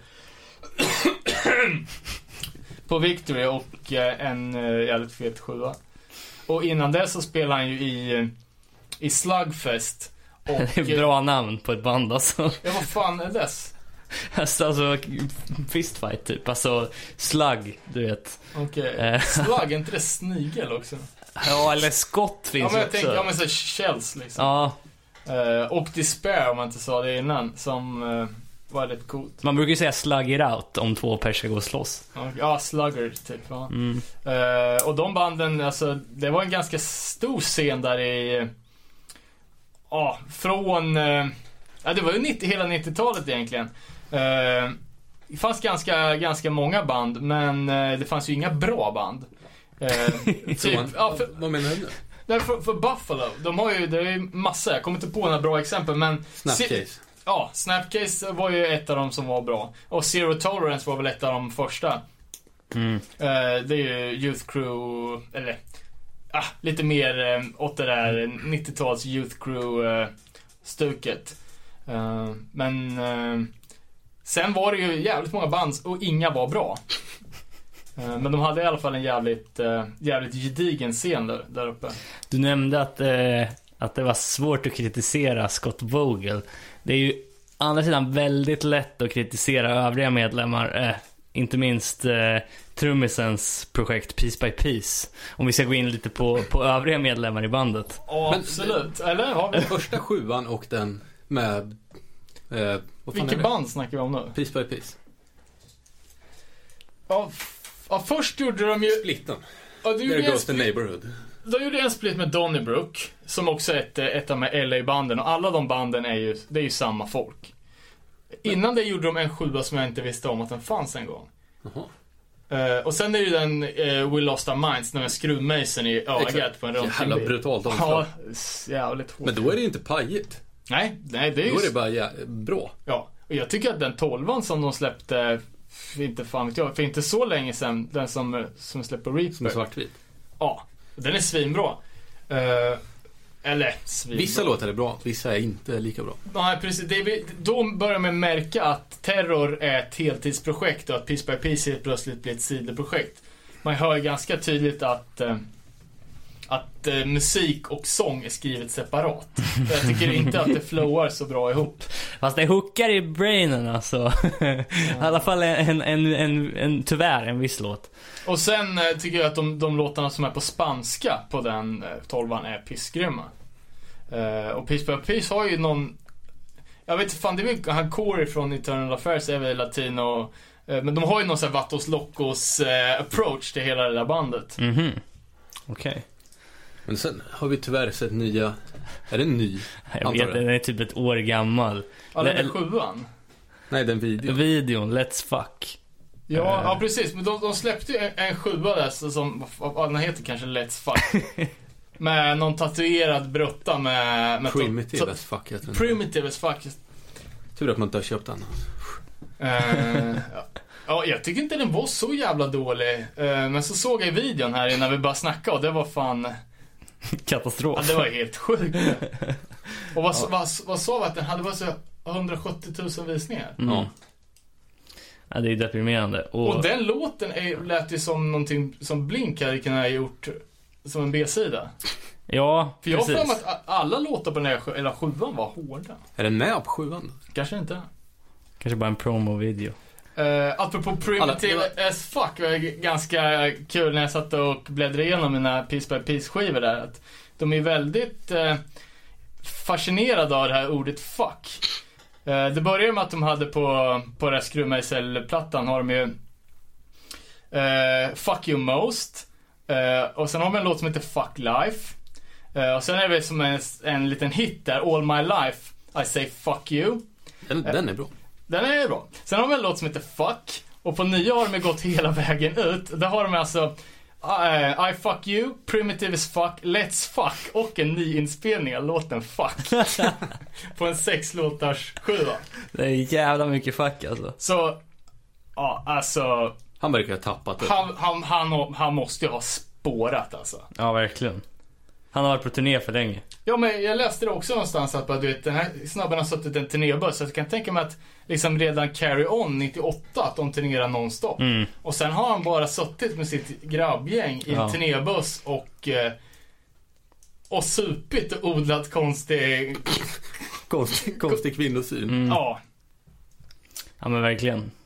Men, och, ja. och att Terror kommer undan med att ha honom som medlem.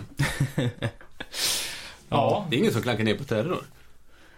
Faktiskt inte. Det är ju inga intervjuer. Men när man ser de här videorna, det är det... Ja, då. Ja, det är väldigt konstigt. Eh, jag hade inte sett videon förrän idag, men jag, tänkte också, för jag hörde när sjuan kom så var det ju ett jävla rabalder.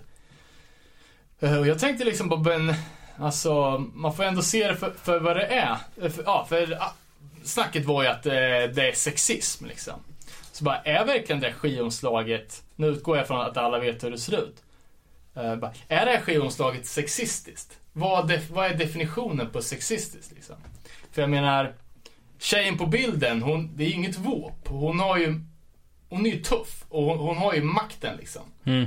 Eh, men sen när man har sett videon så har det ju, alltså då är det ju lite mer exploatering. Men jag tycker liksom skivomslaget i sig är liksom lite intressant att få igång någon typ av diskussion. Eh, Men vi kanske ska lägga upp det på våran, våran Facebook-sida då. Så, eh, Ja. Så- sen hörde jag också att hon, eh, eh, tjejen på omslaget heter Bonnie Rotten och är någon typ av porrskådis. Mm, precis. Eh, och då, då säger ju folk direkt bara, ja men eh, du vet all porr är sexistisk. Så bara, ja jo det, det kan man ju tycka men så får man tänka att liksom hälften av all porr, ja, jag, jag är ingen så superexpert på området men jag kan tänka mig att hälften av all porr är gjord för män, av män som ligger med andra män. Så jag vet inte hur det kan vara kvinnoförnedrande liksom. Så, alltså bara för att någonting är någonting så behöver inte det liksom per definition bli sexistiskt. Sen tycker jag att den här videon är ju katastrof och det, alltså jag försvarar inte men jag tycker bara att det är Eh, liksom, Jo, men jag- resonemanget är lite intressant att det inte är så jävla endimensionellt. Nej, precis. Eh, det är en intressant diskussion du lyfter, måste jag säga. Eh, Sen vet inte jag om det är någonting man orkar liksom lägga ner någon energi på att Nej. försvara. För det hade ju bara varit bättre om de inte hade hållit på sådär. Hade den där videon när han luktade på rövare också.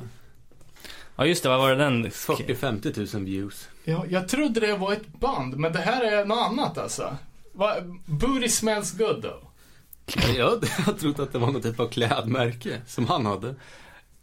Men det visar sig att det är en compilation av alla deras jävla fasoner som de har hittat på under sitt tio års av turnerande när de bara står och eh, beter sig. Ja, jag, jag vet inte, jag vågar inte googla på det för jag känner att då kommer jag så vad fan Google övervakar allt man gör så då kommer man ju snart hamna i någon sorts jävla sexköparregister.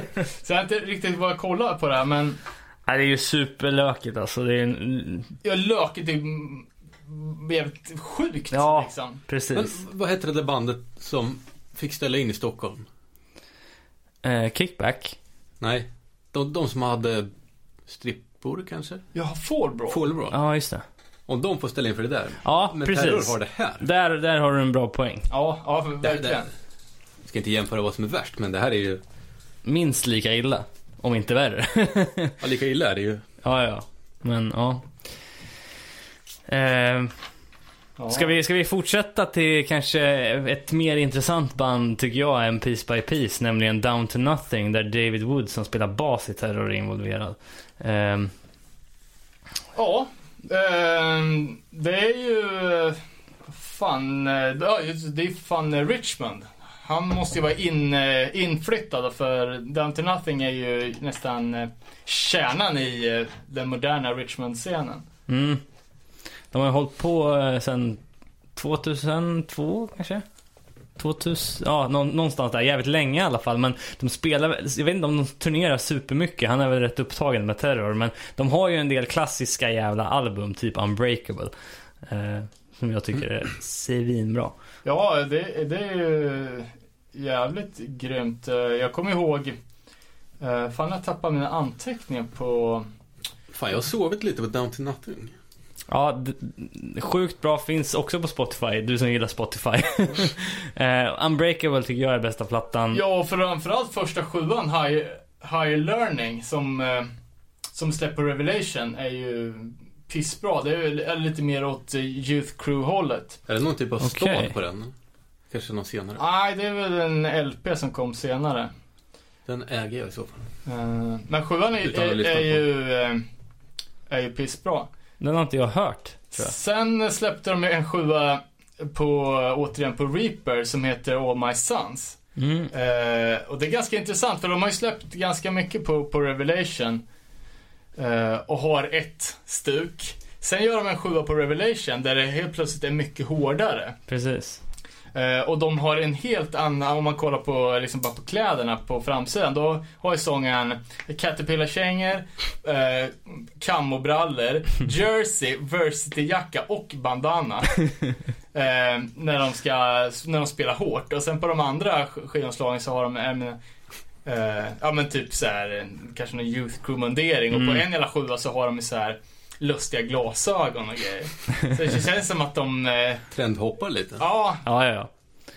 Eh, men Det är jag, smart. Och om man, om man ska snacka också då om det man släpper Revelation, att eh, de eh, ju, var ju typ det enda bandet på Revelation under ett gäng år. mm, Eh, när, eh, jag antar att det var när skivbolagsdöden kom till USA där någon gång 2006. Då släppte inte Revelation någonting förutom en tre, fyra grejer med, med Down to Nothing. vad fan. Det måste vara en stark connection där om eh, Ja, för, ja det var Det var ju jävligt bra men eh, Ja, fan skulle jag komma till det? Ja, men precis. Det var ju innan Revelation då kom på att man kunde ge ut sina gamla skivor i tusen och tusen och tusen repressar. mm. Och nu, nu jobbar de ju med det istället. Men jag, jag kommer ihåg att jag skulle se 50 Caliber någon gång där i slutet av 2000-talet. Och jag eh, ja, betedde mig, laddade ner musik. Eh, Och fick ner den splitten med Down to Nothing och 50 Caliber som Har är... de gjort Nej, det är 50 Line. Ja, 50 Lions är det. Ja, precis. Det var de jag menade. Ja, Eh, jag vet från ens om... Australien va? Ja, precis. De var ju ute och körde jävligt mycket med Parkway Drive i den vevan också. Eftersom de är... Eh, polare. Surf Ja. buddies. eh, Uh, Down to Nothing var väl även split med On Thin Ice. Som jag tror är från England som är ganska ball. Är inte de från Finland? Nej, det, nej, det är On a Solid Rock. Ja, just det. Fan, band. vilka jävla namn. Eh, Dave Wood lirar ju också med i de här som hette DMD. Eller som numera heter Diamond Youth, om ni har hört dem. Eh, nej. Nej, det, jag, vet- jag vet inte. Alltså, spontant tyckte jag att det lät som typ Weezer fast dåligt. okej. Eh, men man kanske får ge den här lyssningar. Det är någon typ av ja, hipsterpop fast kanske lite coolt ändå. Coolt. Kan... Värt att kolla in eller? Ja, i, i allmänbildningssyfte annat. Alright. Eh, ja, nej men... M- ball. Eh, det var basisten där va? Eh, Ja. Har vi något mer att säga om medlemmarna i Terror? Mer än att... Kan ju Det är någon säga... från No Warning. Ja, men precis. Det är Ja, också li- lite intressant då eftersom, ja, No Warning som vi har pratat så extremt mycket om. Eh, de slutade ju för att de var trötta på hardcore och de inte har någonting med det att göra. Vad gör, vad gör, jag vet inte fan vad Jordan gjorde i No Warning. Han spelade gitarr i Terror i alla fall, men att han direkt gick och bara spelade ett hardcoreband efter det. Ja, precis. Var han, Det- ja. var han med på deras reunion nu då? Ja, det vet jag Inte en aning. Okej. Tycker- Jag tycker det är lite intressant att han heter Jordan Posner eller Posner. Då tänker man ju direkt på Joakim Posner. Från Tröstor Herman. Just det, precis. Om det är kanske någon avlägsen släkting. Enligt eh, the interwebs så um, Jordan, de släktingar? Jordan Postner var gitarrist i No Warning och skrev majoriteten av musiken. Nej, det var Joakim Postner. ja, precis. Exakt, i sin exil när han håller på och gömmer. Från Sandro B. Fan, jag hörde... Ja, exakt. Jag hörde den Petri dokumentärgrejen om Tröstor för inte så länge sedan. Om hur... Ja, det var ju inte Joakim Posner, det var ju de andra två. Eh, när de hade... Ja, de hade länsat bo- Eller Tröstor, fan, de hade. De hade väl... Dealat med någon Ja, de hade brittisk baron. Ja, de hade köpt bolaget för sina egna pengar och sen helt plötsligt satt de där med, med ex- ja, 800 miljoner. Mm. Eh, som de fattade själva att de skulle åka dit. Så de skulle ju bara bränna allt cash så fort det bara gick. Så då åkte de ut till Saint-Tropez och, och blåste 100 miljoner på en dag. Fy Han hade väl fan. gått in i någon sån här jävla superdyr affär och tagit, jag köper allt. Inklusive inredning. Ja, Och sen ja, bara tagit det på kortet. Ja exakt. Och ja, köpt en Ferrari och lämnat den utanför hotellet för att han inte orkar parkera. ehm, ja, det var, det var gitarristen i, Sidospår. i, eh, i Terror och hans, eh, hans okända kusin där. Jag ville ju, jag ville ju eh, kolla vad man hade för burn rate på, eh, i minuten om man kunde bränna 100 miljoner på en dag. Men... Ja. Ja, rä- räkna på det. Vi kan ju snacka om eh, andra gitarristen, Martin Stewart. Har ju spelat i alla de andra banden som Terror är affi- affilierade med. Donnybrook och Piece by Piece. Men han hade ju även en grej som eh, jag tyckte var rätt så ballt när det kom Snake Eye. Jag tror jag köpte en demo om det är en, En bränd CD. Ja, det, det har jag. inte jag. Jag har en, eh, en sjua som jag köpte av Bosse. Som är en, typ en, någon medusa på framsidan. Eh, 70 000 Ja, kronor det är i minuten. för- Det är typ som jag på Ebay, men en bra dag. Eh, alltså, det var ju jävligt grymt. Eh, jag tror de har gjort något mer där som man har inte riktigt koll på. Eh, och sen eh, är ju han även med i det här fantastiska bandet The Wings Beer and Sports. Vad fan är det då? Ja, det är väl som, Kycklingvingar, öl och sport. ja det är ett riktigt, Allt, allt de gillar. kan man säga att det är någon typ av brocore. Ja, okej. Eh, Ett, det är ett, ett skämt. det är ett skämt, men det är bra. Det är alltså, ganska catchy. Jag tycker det låter som någon typ av... Fan, det, ja, jag vet inte. Kolla upp det. Wings Beer and Sports. Det, de har bara en sjua ute, men det är, det är bra låtar. Det är catchy. Oh, jävligt pipig sång. Ja, men det är en cool sång. Schysst. Ska vi eh, hoppa emellan med tre låtar till som är snodda, kanske? Let's do it. Ja. ehm, vi, eh, vi kan gå på eh, ett, ett gammalt, eh, eller inte gammalt, men ett, eh, ett, ett hypat band i Sverige i alla fall under en period 2007-2010 kanske, nämligen Trash Talk. Eh, de har alltså gjort en låt eh, som heter så mycket som Blind Evolution heter låten. Eh, från Trash Talk. Och eh, de som har rippat den här låten är ett band från Detroit som nu är ganska hypat. Eh, Freedom heter de. Eh, de har en låt som heter Freedom Slam som vi kommer höra efter eh, Blind Evolution då. Men vi börjar med Trash Talk, Blind Evolution.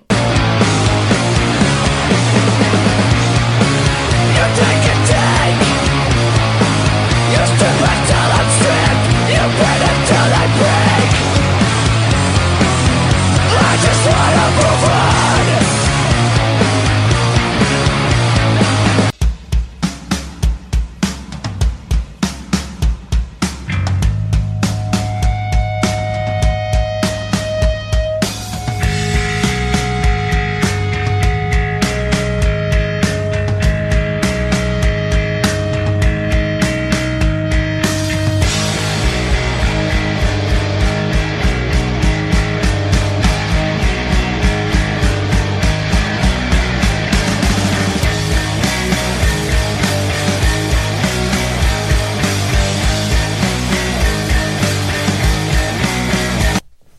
var ganska tydligt att Freedom rippar eh, Trash Talk. Eh, tack för det här tipset. Eh, jag tror fan det var jag som tipsade om det.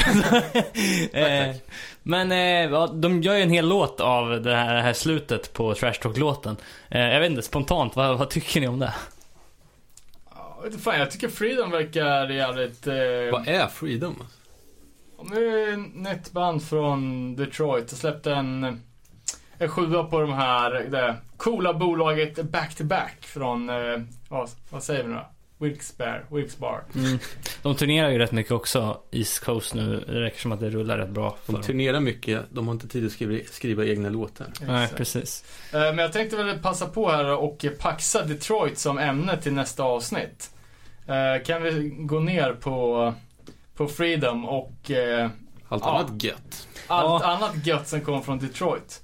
Eh, Och förhoppningsvis nu så kanske folk kan gå och chippa in lite, eh, vad heter crowdfunding så att den här jävla Detroit-dokumentären kan bli av. Så har vi lite och eh, hämta fakta ifrån. Just det. Vad vad fan var det du kallade den staden för David? Eh, eller du nämnde att någon, något band hade kallat den för Murder Capital of the USA eller något. inte det allmänt känt? Nej, inte för mig innan du sa det. Vad, vad handlar det om? Jag, jag, det, jag tror de säger det bara på någon Alliance-skiva, tror jag. Okej. Ja, ja. Eh, ska, vi, ska vi gå vidare då helt enkelt? Jag drar ett kryss över Freedom och Trash Talk och konstaterar att det Ja, där har vi något på Trash Talk eller? Jag har inte lyssnat så mycket på dem men det är ju bättre än man vill tro alltså. Jag tror att de gillar kokain. Ja, vad fan var det? Var det inte något som hände när de spelade på Way Out West?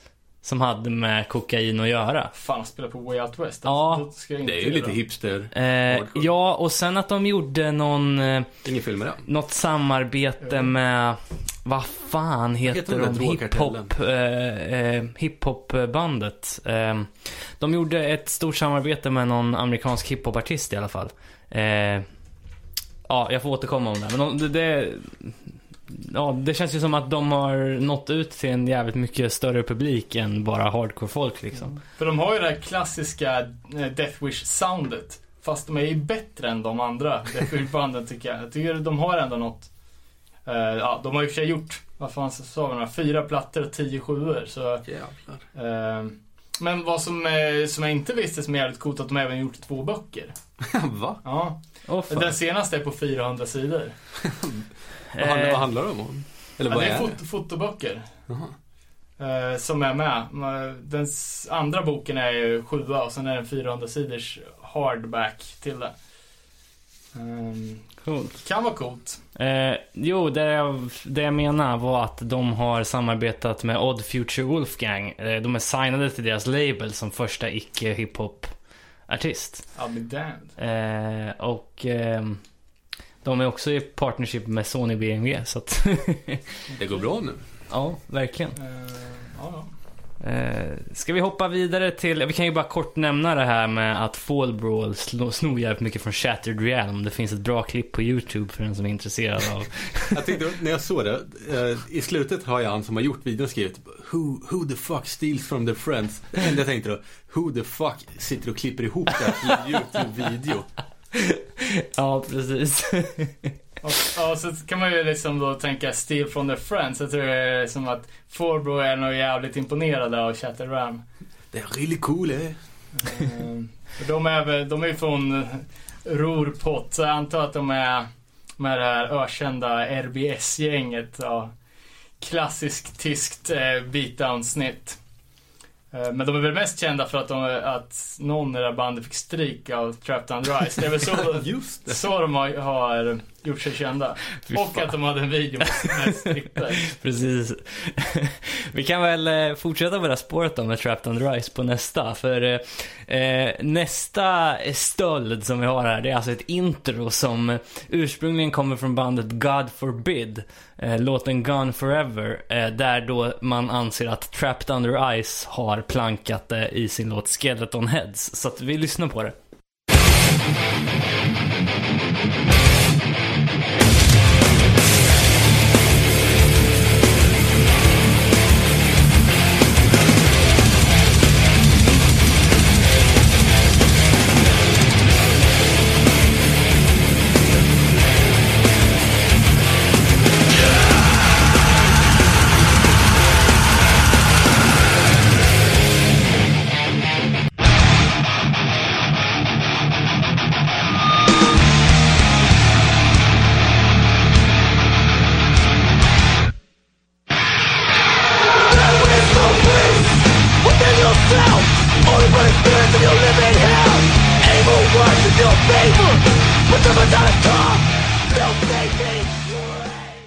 Vet inte om jag tyckte det var, det var så superlikt. Vissa delar i början var ju likt. Men... Ja, Det enda man tänker på är att man vill ha mer Trapped Under Ice. Fan, det där var, det Eller God, gött alltså. God forbid. Jag, först tänkte jag, jag har aldrig hört det.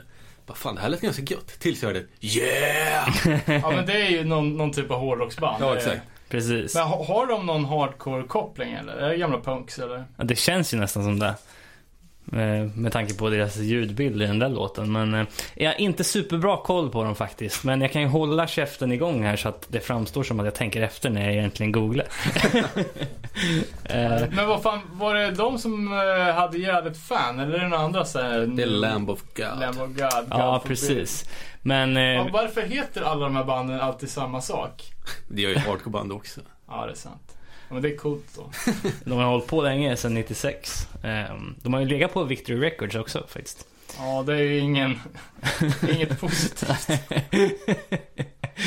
Eh, Men ja, jag vet fan om det är så mycket hardcore-koppling där. Men vi Ja. bara namedroppa någon som vi inte har klippt ihop? ja, eh, Shark Attack och Insurance Risk kanske. Ja, först måste man säga att jag aldrig har hört Shark Attack och tänker nog inte göra det heller för det är så jävla dåligt bandnamn. Men eh, Beg to differ, jag tycker det är coolt. band eller namn?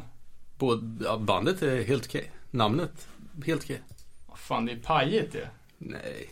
Vad är Det det är för pajet med det? Shark Punch och Crabcore och... Va? Men vad, vad var grejen där då med dem? Eh, vad, vad hade Insurance snott från Shark Attack eller var det tvärtom? Jag antar att det var Shark Attack som, nej, eller jag vet vilka som har snott från vad, men eh, eftersom jag aldrig hört Shark Attack. Men Insurance Risk är ju pissbra. Eh, det är ju fan kanske ett av de bästa norska banden ever. Okej. Eh, och det är ju, eh, alltså det är ju Boston 82-skolan, fast eh, de gör det ju, Fast att de är från Stavanger. ja, de är från Oslo tror jag. Det- 2000. Eh, tror jag. Det är ju Okej. folk från eh, ja, Onward från början och som, som spelar i Shipwrecked. Eh, men det, det ska jag fan passa på att tipsa om, båda Insurance Risk 7 Kommer inte ihåg vad fan de heter så här på rak arm, men eh, det är jävligt fett. Just det. Kämpetorsk.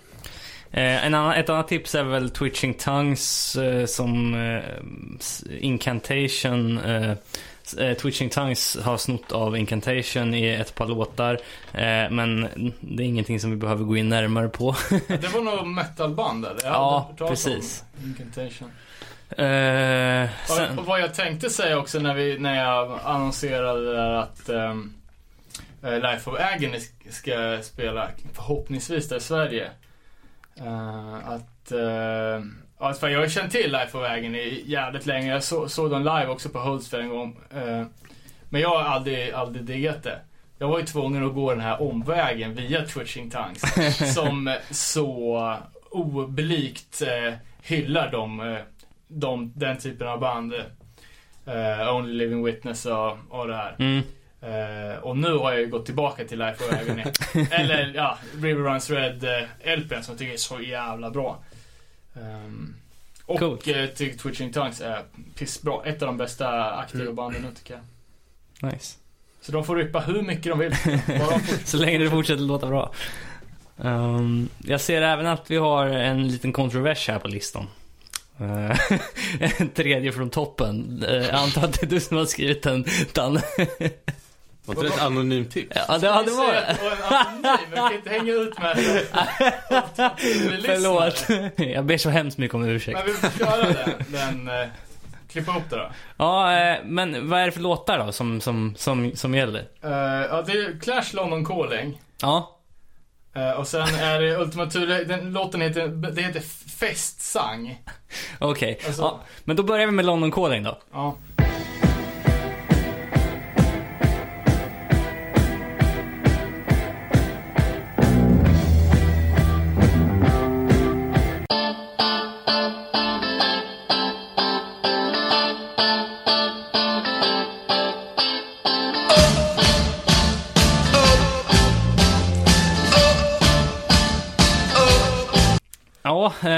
det, var det kan man säga. Sista Eh, gången Thule spelas i första också kanske? Ja, precis. I alla fall i podcastsammanhang, säkerligen. Eh, Eller för, i och för sig, den här nazipodden är ju... eh, hade, hade du något mer att säga om det Dan, eller? Eh, ja, eller jag, jag köpte den här klassiska Misfits-boxen, CD-boxen. Eh, På Tradera och det var av sångaren i Ultima Thule. Spännande. Eh, Ja, jag vet inte. Vad hade han för användarnamn? Ja, det hette väl Jan Törnblom, Nyköping typ. Så det var inte så svårt att gissa vem det var. Ehm, ja, jag tycker vi kanske ska släppa det här nu. Ja, det gör vi. Jag trampar så mycket i klaveret idag så nu räcker det. ska vi eh, gå tillbaka till Terror då? Har vi eh, något... Eh, Jo, men jag tänkte vi kunde snacka lite om de här terror-sneakersarna som dök upp på, eh, ja, på nätet här i veckan va? ja, alltså i huvudsak så var det väl skosnören som var Det var väl custom, bara skosnören? eh, custom made. Ehm, också ett led i att, eh, alltså det brukar ju sluta vid strumpor eller tandborste liksom, så att snart är de ju där. Ja, men jag tycker grejen är att... Bä- Bästa är ju att 100 Demons har gjort en bong som merch. Den sålde slut tror jag. Åh fan. Nej men jag tänker att eh, alla kommentarer jag såg på de här terror, om det nu var skosnören, att bara det, var så, det är så jävla sellout och det var så, det var så töntigt, var så lökigt och liksom. Men de är ju långt ifrån de första, första punkbanden som, som gör en sko. Eh, till exempel så har ju det ju en Alkaline Trio, om man nu vill kalla dem för ett punkband. Jag tycker de suger. Men Va? eh, ni gillar väl dem. Eh, de gjorde ju en, en Nike 6.0. Eh, och får man för inte tala om alla band som har släppt Vans-dojor, sk- den här Skate High-modellen. Suicidal gjorde ju ett par, vet jag. Suicidal, H2O, Bouncing Souls. Mm. Social Distortion hade ju båda höga och låga old schools. Millencolin har gjort det. Millencolin har minst tre Vans-modeller. Åh fan. Eh, och så Revelation gjorde ju ett par Adidas-dojor. Mm, just det. Som går för typ 500 dollar. De är inte snygga. Nej, verkligen inte. Just Bombs hade ju, hade ju på Vision Streetwear och eh, Sub Pop, eh, bolaget, eh, gjorde ju ett par Blazers på Nike. Men väldigt många av de här banden som du nämner nu som hade gjort Vans-skor spelar ju på Warp Tour i början av 20, Ja, 20-talet ja, men då liksom. får Så kanske ingick kanske i dealen. en skodeal. Eh, Jag kan jag säga att um, Gorilla Biscuits för Reunion gjorde ju en eh, minikollektion med Paul Frank med två t-shirtar och en plånbok. De har gjort någon, nej det är Chain of Strength som har gjort någon Hundreds collab. Ja, jag, Jag tror att det är gamla hardcore dudes. ja, jag vet ju även att um, Bad Brains har ju gjort eh, med eh, både Vans och Supreme. Rancid har gjort med Rebel 8 också vet jag. All right. Men det sjukaste är ju, och om man nu snackar att ett par terrorskosnören är lite såhär miss... Eh, opunkig eh, är liksom, eh, grej att, att sälja. Så att Bad Brains har gjort ett par snowboard boots. Vans snowboard boots. Känner spontant, det vill jag ha. Alltså, eh, ja, nu ska man inte hålla på och säga att eh, Rastas inte, inte kan ha ett genuint snowboardintresse, men det känns ju lite att sträcka det, alltså. Kanske Massor band har ju väl gjort skateboardar. Vilka då? Massa band, ja. Så att Mike Valellis, numera sångare i Black Flag, har ju ett skatemärke som heter Elephant. De hade gjort Black Flag, Rancid, hur många som helst. Ja, det skulle man också kunna gå in på och snacka för att det är, jag vet inte, folk som inte har eh, kanske så mycket insikt i skateboard tycker bara åh, ascoolt med den här grymma snubben. Eh, I skatevärlden är det ett skämt. skulle man väl kunna säga, från, från legend till eh, någon typ av parodi på sig själv. Jaså? Han är ju skatevärldens Rick Life är han ta fan. Ja, typ. Det var som fan. Eh, men, Men, men, men jag måste säga att eh, hardcore-världen har väl varit relativt förskonad kring det här. För jag menar, det är ju inte många band som når upp till att de faktiskt kan göra något annat än, än kläder. Alltså Nej. mest stereotypiska kläderna. en t-shirt som var tryckt En, själv. en Ja. Of the Loom t-shirt. Precis, men jag menar i, i, om man kollar på de stora metalbanden liksom. Jag tror till och med Slayer har gjort kondomer liksom. Eh, Såklart. ja, ja men. Och, Hatebreed har gjort stringtrosor tror jag. ja, det är ju bara liksom. Eh, Ja, vi kanske ska sluta där. Ja, nej men eh, vi får väl se då vad, vad de kommer toppa det här med. Eh, kanske registreringsplåtar till bilen. Finns. Ja, jag har en social, social registreringsplåt. LOL. Eh, jag, jag, jag, jag tänker att nästa steg för typ Fall Brawl borde ju vara tandskydd. Ja, fan vi, Att ingen har kommit på vi hade det som, som eh, skulle göra merch med ett gammalt band som inte blev något av. Okej. Eh, men det var så jävla krångligt och eh, dyrt att köpa in och trycka. Men det var ju precis i den här tandskyddsmorsar-hypen. Ja, Så då tyckte vi att det hade varit asfett. ja, men jag tänker att typ det hårdaste man kan göra, det måste ju vara det. Eller typ så här, du vet, lapp, lapp för ögat. Du vet sån här. Porslinsöga. ja, precis. Ja, men alla band, eh, alla så här metalband har ju gjort knivar och skit. Jag tror till och med. Marauder har någon sorts jävla stilett ute. De borde göra de här ninjastjärnorna som de, jobbar med. Men det är nog mer på pro- promotion-pryls-grej, inte som någon faktisk match. Eh, ja, vad fan har vi mer på Terror? Ehm, de har ju släppt en jävla massa sjuor också. Ja, just det. Och Just en det. jävla massa videos. Ja, fan, jag såg det 15 videos där de pumpar ur sig. Shit. Är det någon som har sett någon? Ja, men eh, Keepers of the Faith har man sett. Inte jag. Uh, fan, de är ju rätt bra. Jag har sett en, en del. Det är... Så hardcore-videos tyvärr har ju en tendens att bli ganska lökiga. Ja, och framförallt, bra det jag sett. framförallt så tror jag att i samband med att Keepers of the Faith kom så släppte Madball en video också. Och Freddie Madball släppte en hiphop-video med, med Scam Dust. eh, och alla de tre videosarna var liksom, eh, du står framför kameran, vevar och ser allmänt tuff ut i liksom valfritt eh, kvarter på Manhattan liksom, eller i Brooklyn. Bästa är Madballs Pride-video. Ja, den är fan fin. Den är cool. Alltså. Eh, men Fuck, jag drar ju julmust i luftstrupen. Ehm, ja, jag vet fan. Nej, men de, de, de har ju gjort jävligt många plattor och de har gjort jävligt många videos liksom. Eh, Ja, det, ja. Ska vi prata om The Code? Ja, jag tänkte bara nämna Ja, just det. på, på sjuan, alltså ganska, eh, en ganska fet grej. när De har ju en split med, med Ringworm. mm. Eh, Är det, det som är någon seriebok? Nej? Nej, de, de skulle, det var ju en, en serie med sju tummer som, skulle, som hette Dead Man's Hand. Eh, och eh, Hatebreed Ringworm är ju då klöver i den här och det ska det vara de fyra färgerna i kortleken. Eh, och det är ju Hope Con och Suicide File hade en och den första ut var väl First Blood eh, Blacklisted. Eh, de här kom, line-up. Ja, de här sista kom i 2005 och vi väntar ju spänt på när eh, Death Wish är det väl, som ska, när de ska släppa den sista då för att komplettera den här sviten. Eh, och det är ju inte den första eh, serie, 7-tums-serien som inte blev av. Det var ju även en som, eh, som hette Crush 'em All, där band skulle göra Metallica-covers. Eh, och de hade så här skurna omslag som man skulle kunna bygga ihop till en fet eh, skalle. Så, eh, så först ut var ju Boys as Fire, Shy Hulud Split. Mm. Och sen stod det slut där. Jaha. Vad roligt. Ehm, ja men så fan, jag tycker när de ändå hade tre ute och det var ändå på den tiden de största hardcoreband så stör OCDns skrik i kroppen att de Mm. inte gjorde en fyra. Verkligen. Dags att styra upp för fan. Eh, men eh, vi snackade, eller du nämnde om vi skulle prata om eh, Live by the Code, David. Kan inte du bara be- berätta lite vad fan det här är för något? The Code. Det är en regelbok du får på nya LPn.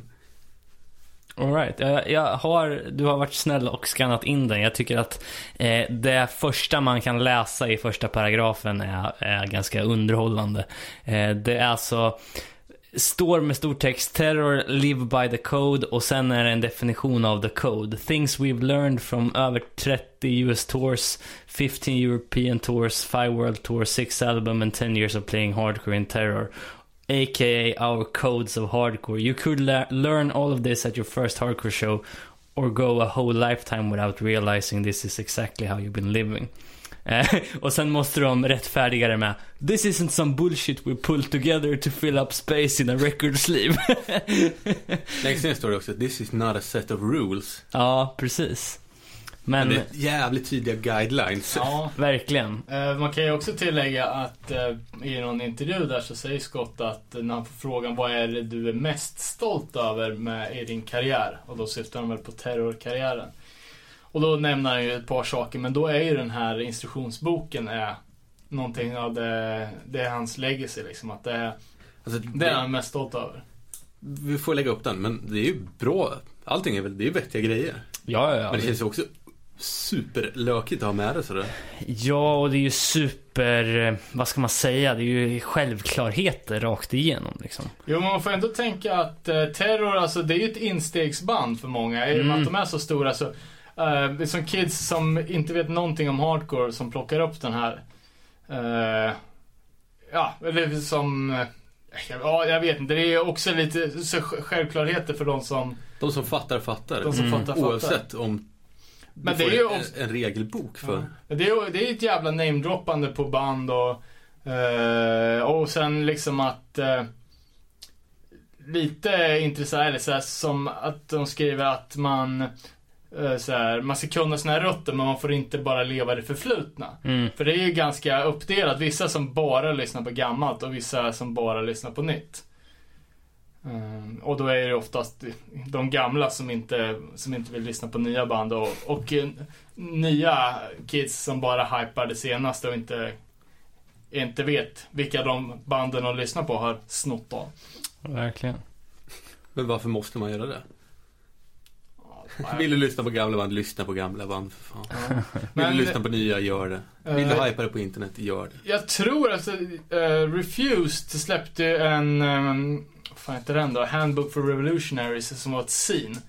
Uh, eh, jag tror de gjorde två stycken till och med. Där de hade någonting, förutom allt det politiska då, så hade de lite så här eh, hur man skulle starta sitt första band och eh, börja spela sick covers för de är lätta och så här.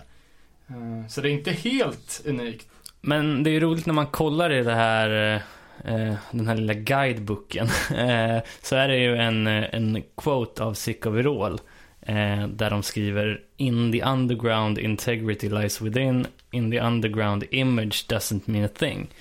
Eh, och det är lite roligt för när vi öppnade med Lost Life för Sick Overall 2012 i Göteborg så eh, var det ju bevisligen väldigt viktigt hur man uppfattades eftersom vi gärna skulle sett att vi spelar en golfspelning. Det är en jävligt stor scen liksom. Vi är första band ut. Vi kan lika gärna spela på golvet liksom. Det blir fetare.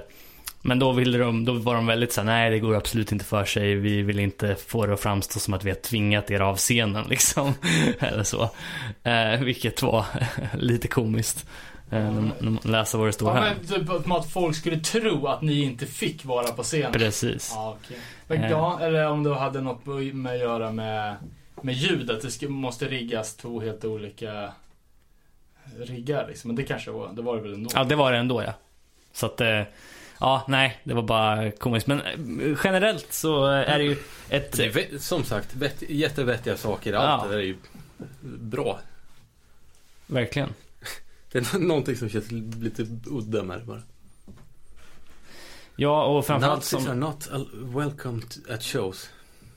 Ja, jo, självklart. Men framförallt som du nämnde Danne med att eh, Terror kan eventuellt vara ett instegsband för många och då är det ju jävligt coolt att de gör ett sånt här jävla stenhårt statement ändå i sin Jo, bok. men de förstår väl det själva att, att de har hamnat i den positionen att, eh, att de är ett instegsband. Mm. Eh, jaha, det känns som att vi börjar bli klara med Terror. Jag vet inte hur mycket mer vi kan säga. Vi har ju en riktig banger kvar här på slutet i våran lista över snodda låtar. Ja, vi ska se Fan, det var ju det, Har vi, gamla medlemmar. Att det är ju fan, det har ju spelats... eh, det är folk som har spelat i fan de, de mesta band. Typ eh, Frank Tregan som spelat i Ringworm Integrity. Mm. Och alltså det är ju Det är ju en 10-15 pers bara från andra band. Typ Busky från Another Victim och Ragman och som nu spelar i Manipulate.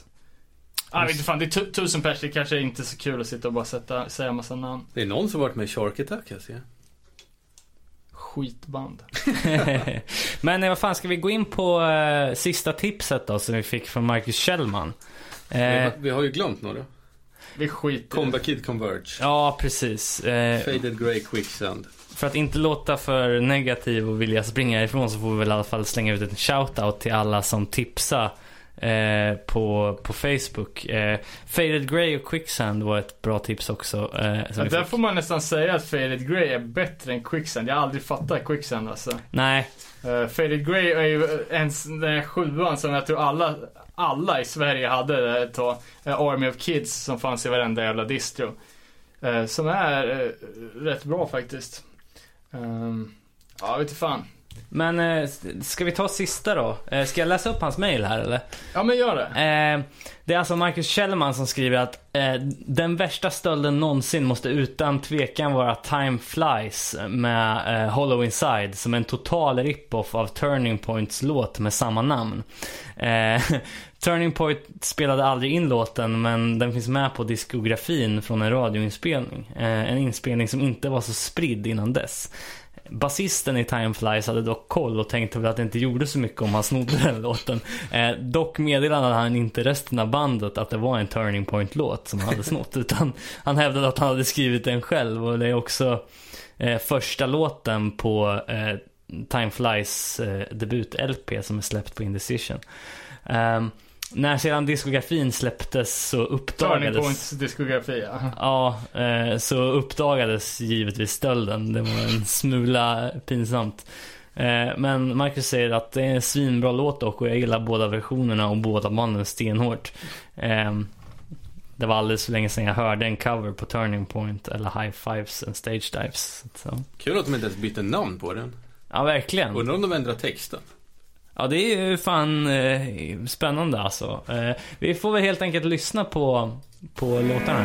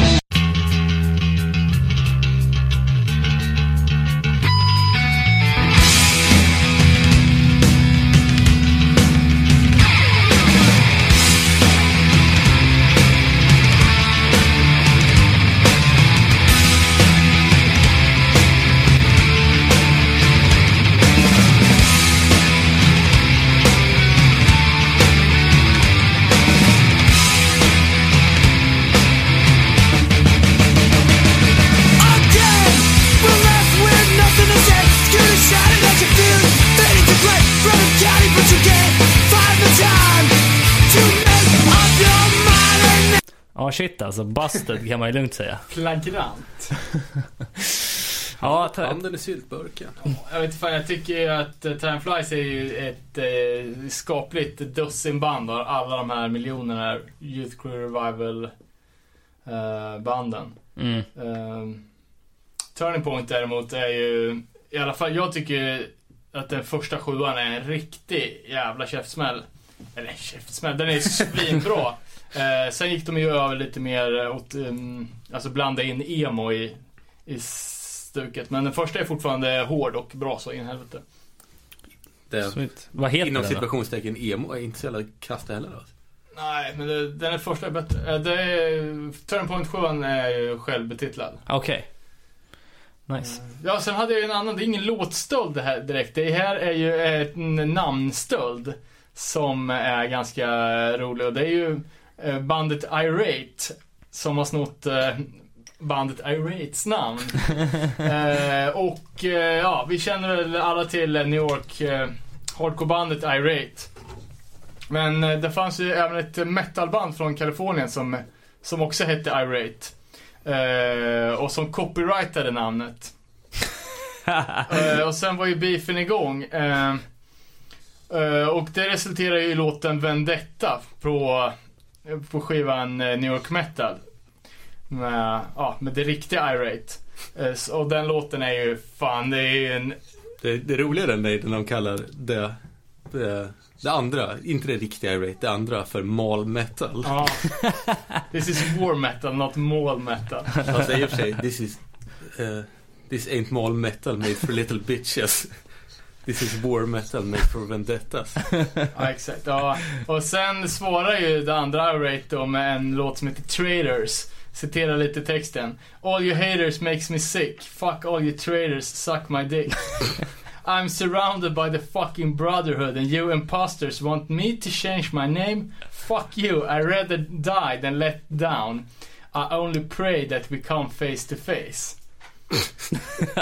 borde, borde boka dem till samma festival. Ja, jag vet inte vad de här kaliforniska irate är för snabba, men jag skulle inte vilja beefa face to face med New York eh, irate. För de är, alltså det är ju... Tokskallar Det, av rang. det ska jag säga att det är ju gudfadern av våldsam morse.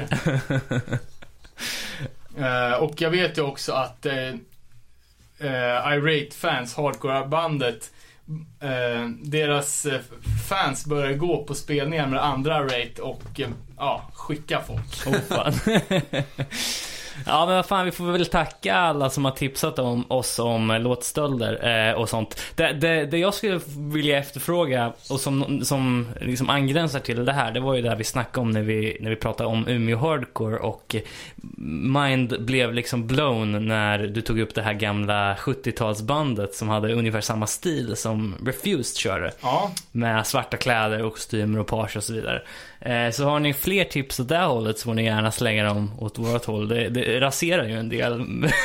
Men det är ändå jävligt kul, det är fascinerande. Och såklart fler såna här. Eller 70-talsbandet, det är ju eh, alltså eh, tidigt 90, slutet 80. Ja, okej, okej. Ja, jag minns inte årtalen så bra men. Eh, ja, eh, nästa gång Detroit då, Fan. antar jag. Ja, jo, lätt. Eh, och eh, ja, fan tipsa gärna på Detroits band ifall det är något man har glömt bort. Det finns ju en... Eh, det är en jävligt intressant stad och eh, det har ju en bra historia från tidigt till nytt så det kan bli mycket gött att snacka om. Hade vi någon slutbanger idag eller? Ja, fan, Marcus Kjellman kom ju med bästa eh, bästa tipset så vi belönar honom med önskelåten och då blir det ju Last Straw med Wide Awake. Sweet. Vi hörs då grabbar. Hej. Kör!